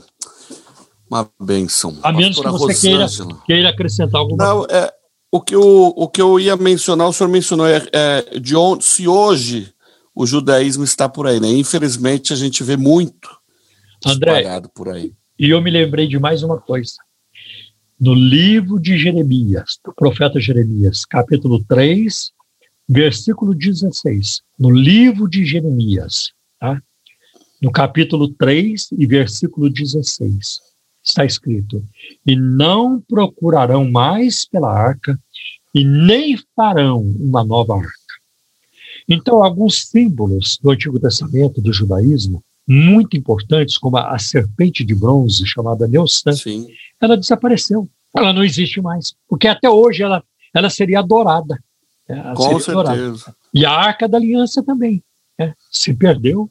E, e, e, o Senhor falou pela sua palavra, através de Jeremias, não procurem mais pela arca. Mas a turma não quer saber. Eles querem a arca. Insistem, né? E eu quero dizer para é. vocês: Jesus é melhor do que a arca. Amém. Jesus é a nossa arca. É a nossa arca. Então não preciso de esses objetos que são uh, muitas vezes é, fabricados também, porque existe todo um comércio é, por trás disso. Okay? Tá bem, André. Eu acho que respondemos. Tá certo. Pastora Rosângela, da cidade de Tiradentes, ela gostaria de saber um pouquinho sobre acupuntura. Ela gostaria de saber se, se nós crentes podemos fazer acupuntura. Sim ou não? E se não, por quê? André, antes de responder propriamente sobre a acupuntura, eu quero dizer o seguinte para Rosângela, que tudo isso está dentro daquilo que se chama de medicina alternativa. Na, com o movimento da nova era, ou era de aquário, movimento esotérico, há muitas, muitas técnicas terapêuticas que pretendiam suplantar, auxiliar a medicina tradicional, apareceram aí, ganharam visibilidade. Né? Com base no princípio do holismo, do grego holos, significa total ou totalidade, segundo o qual o ser humano deve ser tratado na totalidade de suas três esferas: mental, física e emocional. A medicina alternativa ela lança mão de princípios nada convencionais, como aura, a aura da pessoa, chakras, que são linhas imaginárias no corpo da pessoa, que linhas imaginárias que tocam os órgãos vitais do corpo das pessoas, como o fígado, o rim, o coração, o pulmão e assim por diante. Né? Aliás, existe até uma expressão chamada fechamento de chakras. Né? Eu vi isso até no livro de um pastor evangélico, ele propondo fechar as chakras é, dos irmãos lá na igreja dele. Eu já vi até proposta de fechamento do corpo, que é uma coisa do ocultismo, né? Nós vamos fechar o seu corpo para não entrar nada de ruim no seu corpo. É lamentável, né? É lamentável. É a que ponto, é a que ponto essa turma chegou? É, a que ponto? Então, por tudo isso, o Conselho Federal de Medicina, o CFM, órgão que disciplina o exercício profissional médico no Brasil, lançou a resolução número 1500, de 26 de agosto de 1998, publicada no Diário Oficial, número 169, em 2 de setembro de 98, na seção 1, na página 101, proibindo os médicos de indicar práticas terapêuticas, como terapias de florais, chamado florais de bar, aromoterapia, cromoterapia, iridologia, que é a cura pela íris né, dos olhos, medicina antroposófica, energética, vibracional e logosófica. Contudo, algumas práticas antes consideradas como tratamentos alternativos foram oficialmente reconhecidas pelo Conselho Federal de Medicina. É o caso da homeopatia, reconhecida em 1980, e da acupuntura, tornada especialidade médica em 1995. É.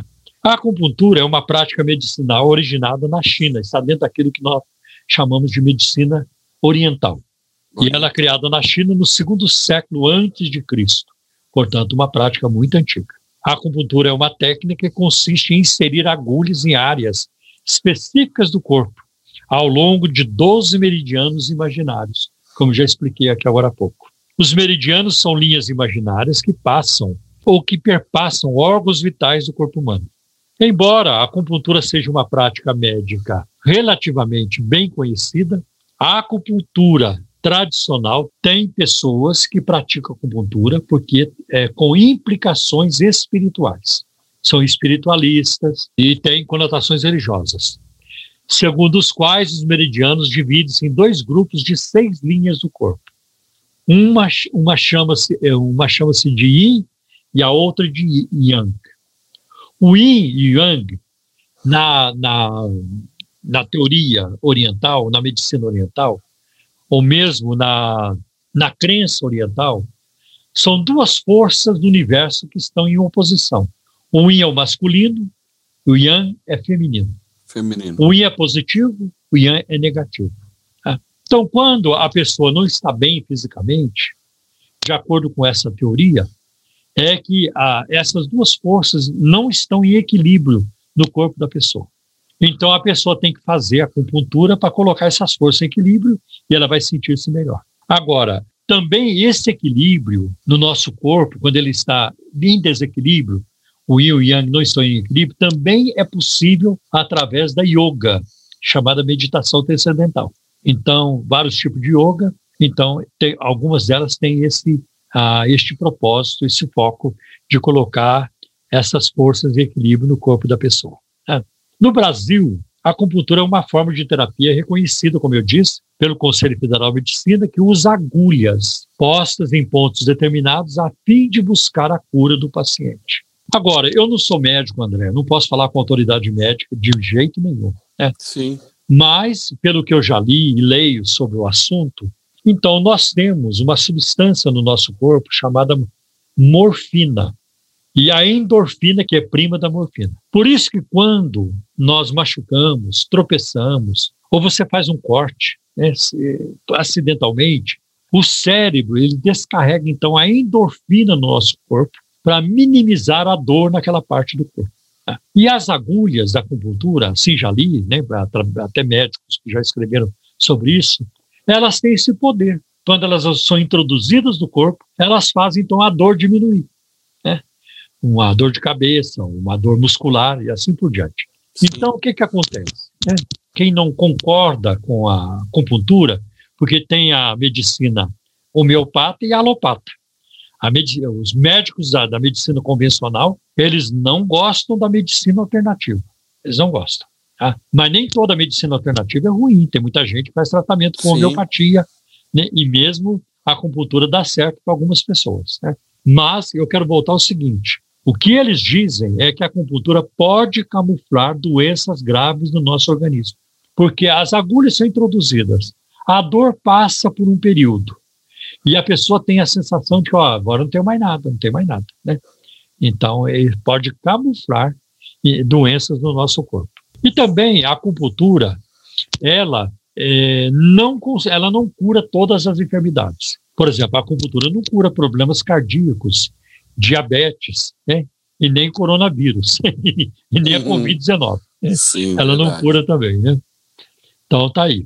Outra coisa importante para um cristão que busca tal forma de, de, de tratamento, é necessário saber se a pessoa que está aplicando a acupuntura não tem algum envolvimento com o cultismo.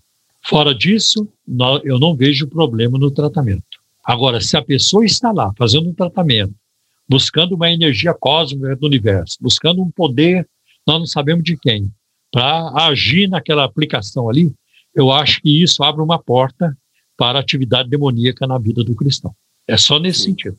Agora, tem, é, tem é, é, pessoas, técnicos de acupuntura, que não têm envolvimento espiritual nenhum, eles trabalham apenas com as agulhas, apenas com a técnica, sem comprometimento espiritual. Aí é diferente.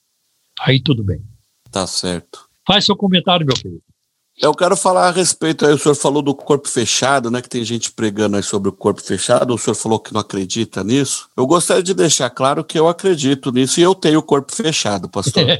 eu, alguns anos atrás, eu fiz uma cirurgia às pressas tão grande, tão grande, que eu tenho 60 e poucos pontos aqui na minha barriga. Então abriram minha barriga e tiveram que fechar. Fechou com 60 e poucos pontos. Então eu tenho o meu corpo fechado. Não, você não tem seu corpo fechado, você tem sua barriga fechada. a barriga, né? Porque a boca ainda não costuraram, né? é barriga fechada. Tá bom. Tá certo. Programa Um Toque de Deus. Um Toque de Deus. Perguntas e respostas no programa Um Toque de Deus. Pastor, o Silvio, lá de Itaquera. Itaquera é a Terra Santa, hein? Sim. Tem duas perguntas aqui. E são perguntas interessantes. Por que o apóstolo Paulo não entrou no lugar do apóstolo Judas? Essa é a primeira pergunta. Ah. E a segunda pergunta, também diz respeito a Paulo, é a seguinte: é, se a credencial para o apóstolo no, no, lugar de Judas tinha que ser, né, tinha que ser uma pessoa que andou entre eles e teria essa pessoa ter visto Jesus, como está lá em Atos 1, 21 e 22. Por que Paulo é aceito como apóstolo em pé de igualdade a Pedro, Tiago e João, por exemplo, e Barnabé, Andrônico e Júnias, lá em Romanos 16, e outros mencionados como apóstolos, não são apóstolos? Então, eu vou fazer uma brincadeira aqui com o Silvio. Por que, é. que o é. apóstolo Paulo não substituiu Judas, uh, o, o, Judas que era apóstolo também, Judas Iscariotes? Porque Paulo não havia se convertido ainda. Né? Paulo a, sub, a, substituição de Judas Iscariotes, ela se dá em Atos capítulo 1. E a conversão de Paulo, ela se dá no capítulo 9. Isso. Então, nós vamos ver que em Atos capítulo 1, os apóstolos fizeram a substituição, eu já, eu já tratei disso algumas vezes, até aqui mesmo no programa, e eles oraram a respeito, e eles então se voltaram para a Escritura. Eles citaram a Escritura, para substituir Judas Iscariotes. E ali eles lançaram sorte entre duas pessoas, José e Matias. Né? José e Matias. Porque era uma prática, desde o Antigo Testamento, lançar sorte. Né? Provérbios fala sobre isso, a sorte é lançada no regaço, mas do Senhor vem a decisão. Né? Então eles lançaram, não era errado lançar sorte. Tá? Agora, o que é muito interessante, é a, é a primeira e a última vez na, no Novo Testamento em que os discípulos usam esse, esse esquema, né?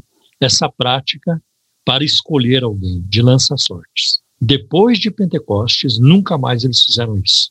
E a, é, é, a prova disso está em Atos capítulo 13, versículo de 1 a 3. Quando eles foram separar duas pessoas, nomear duas pessoas para o missionário, o que é que eles fizeram? Jejuaram e oraram. E oraram. E aí o Espírito Santo falou. Ali, ali não teve dadinho, não. Não teve jogar dado, Sim. não. É. Por exemplo, nós vamos ver a questão de lançar sorte lá com Jonas, no livro de Jonas, capítulo 1. Né? O capitão do navio lançou sorte para ver quem é que Sim. estava né, colocando o navio a perder, e a sorte caiu em Judas. Então Os você sacerdotes vê. também, é, né? É, também. Corinto. Então você vê, no caso de Judas, Deus estava envolvido. Né? Mas agora no Novo Testamento, não, é o Espírito Santo quem fala, quem ilumina, né? quem dirige.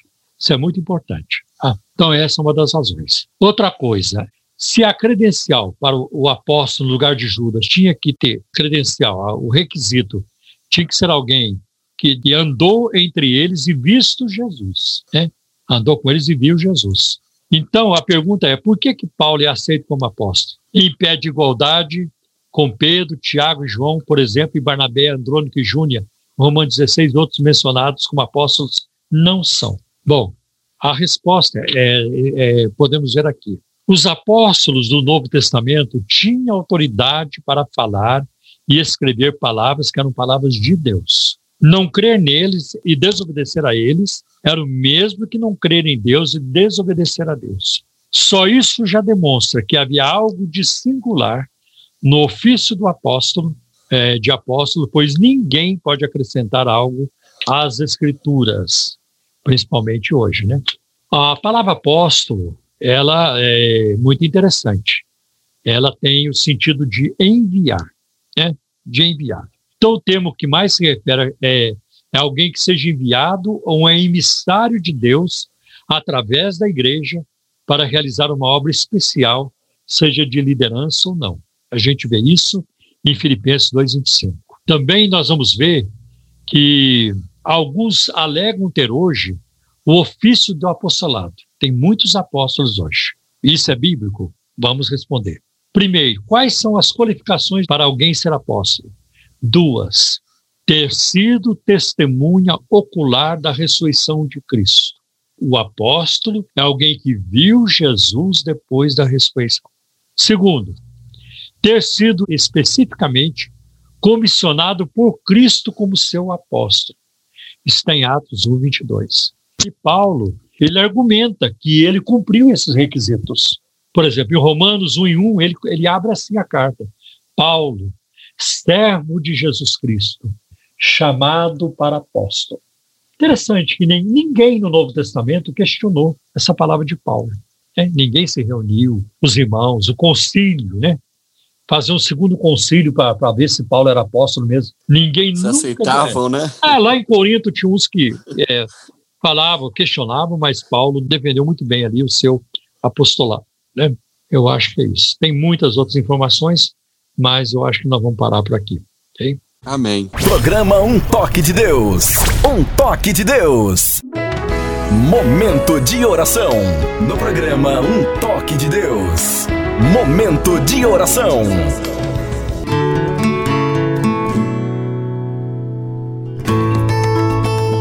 Muito bem, André. Glória a Deus, né? Por tudo. Benção. Esperamos que nossos ouvintes tenham sido muito abençoados, porque agora nós vamos orar, né?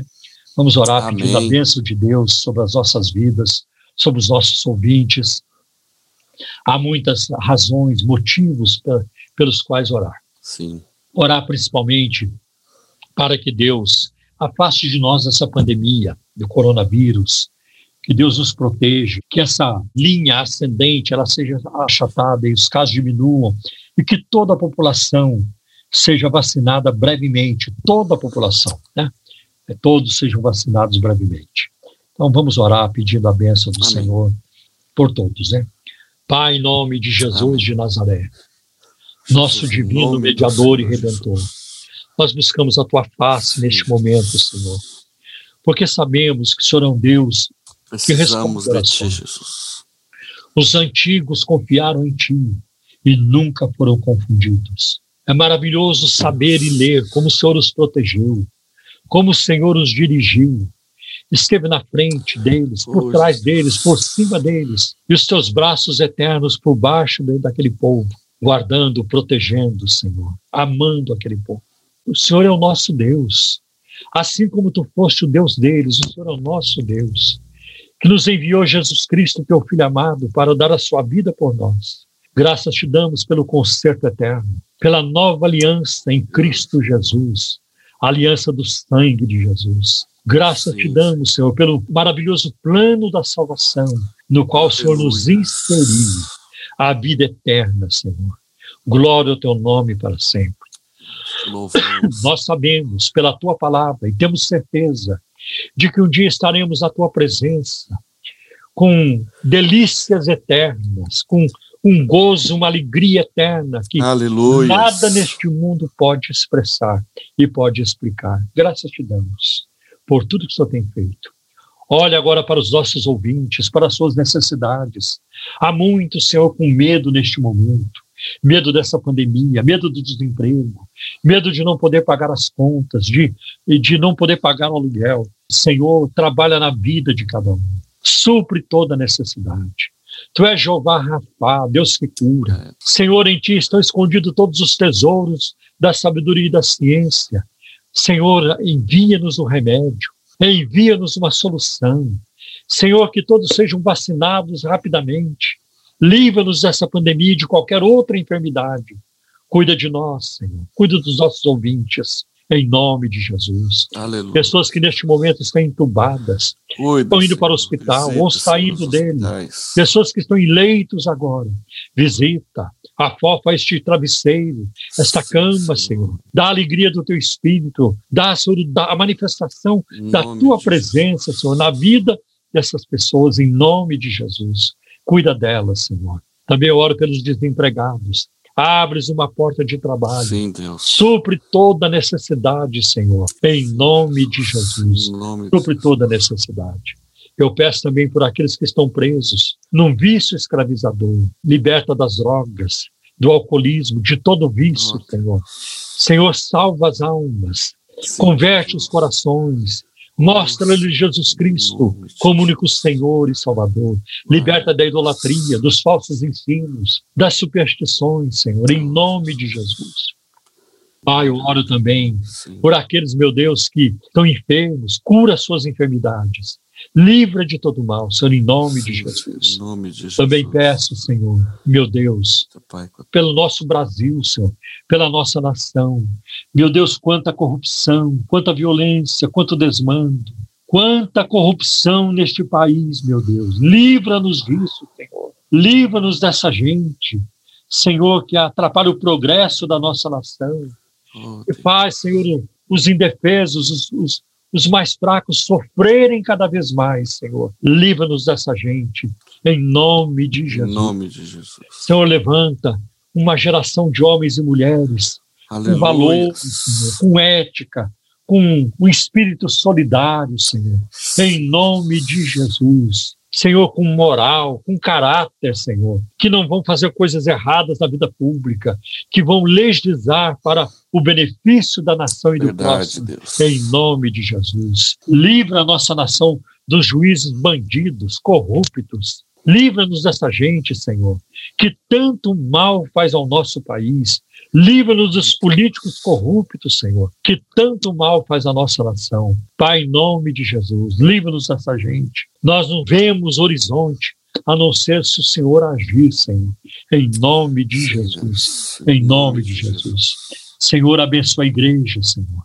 A igreja no Brasil, livre a igreja das heresias, livre a igreja dos lobos, livre a igreja, Senhor, dos hereges, Senhor, de tudo que é mal. Oh, Levanta uma igreja poderosa, avivada, estabelecida na tua palavra, com fidelidade bíblica e com credibilidade no mundo. Aleluia. Com credibilidade no seu testemunho, Senhor. Sim, para Senhor. que o mundo creia, para que o mundo creia. Usa-nos, salva as almas do nosso país. Envia o derramamento do teu espírito sobre o Brasil, de norte a sul, de leste a oeste. Faz, Senhor, uma grande obra que glorifica o teu nome. Pai, em nome de Jesus nós oramos e dá-nos o poder do teu Espírito. a unção do teu Espírito, a sabedoria Aleluia. do alto, Senhor, a autoridade para falarmos a tua palavra. Coloca na nossa boca a palavra da cura, a palavra da salvação, da libertação e da transformação de vida, a palavra da conciliação, a palavra da paz. Coloca nos nossos lábios, Senhor. Pai, em nome de Jesus te pedimos. Amém. Amém. Deus abençoe a todos vocês e até o Deus. próximo programa para a glória de Deus. Não é, André?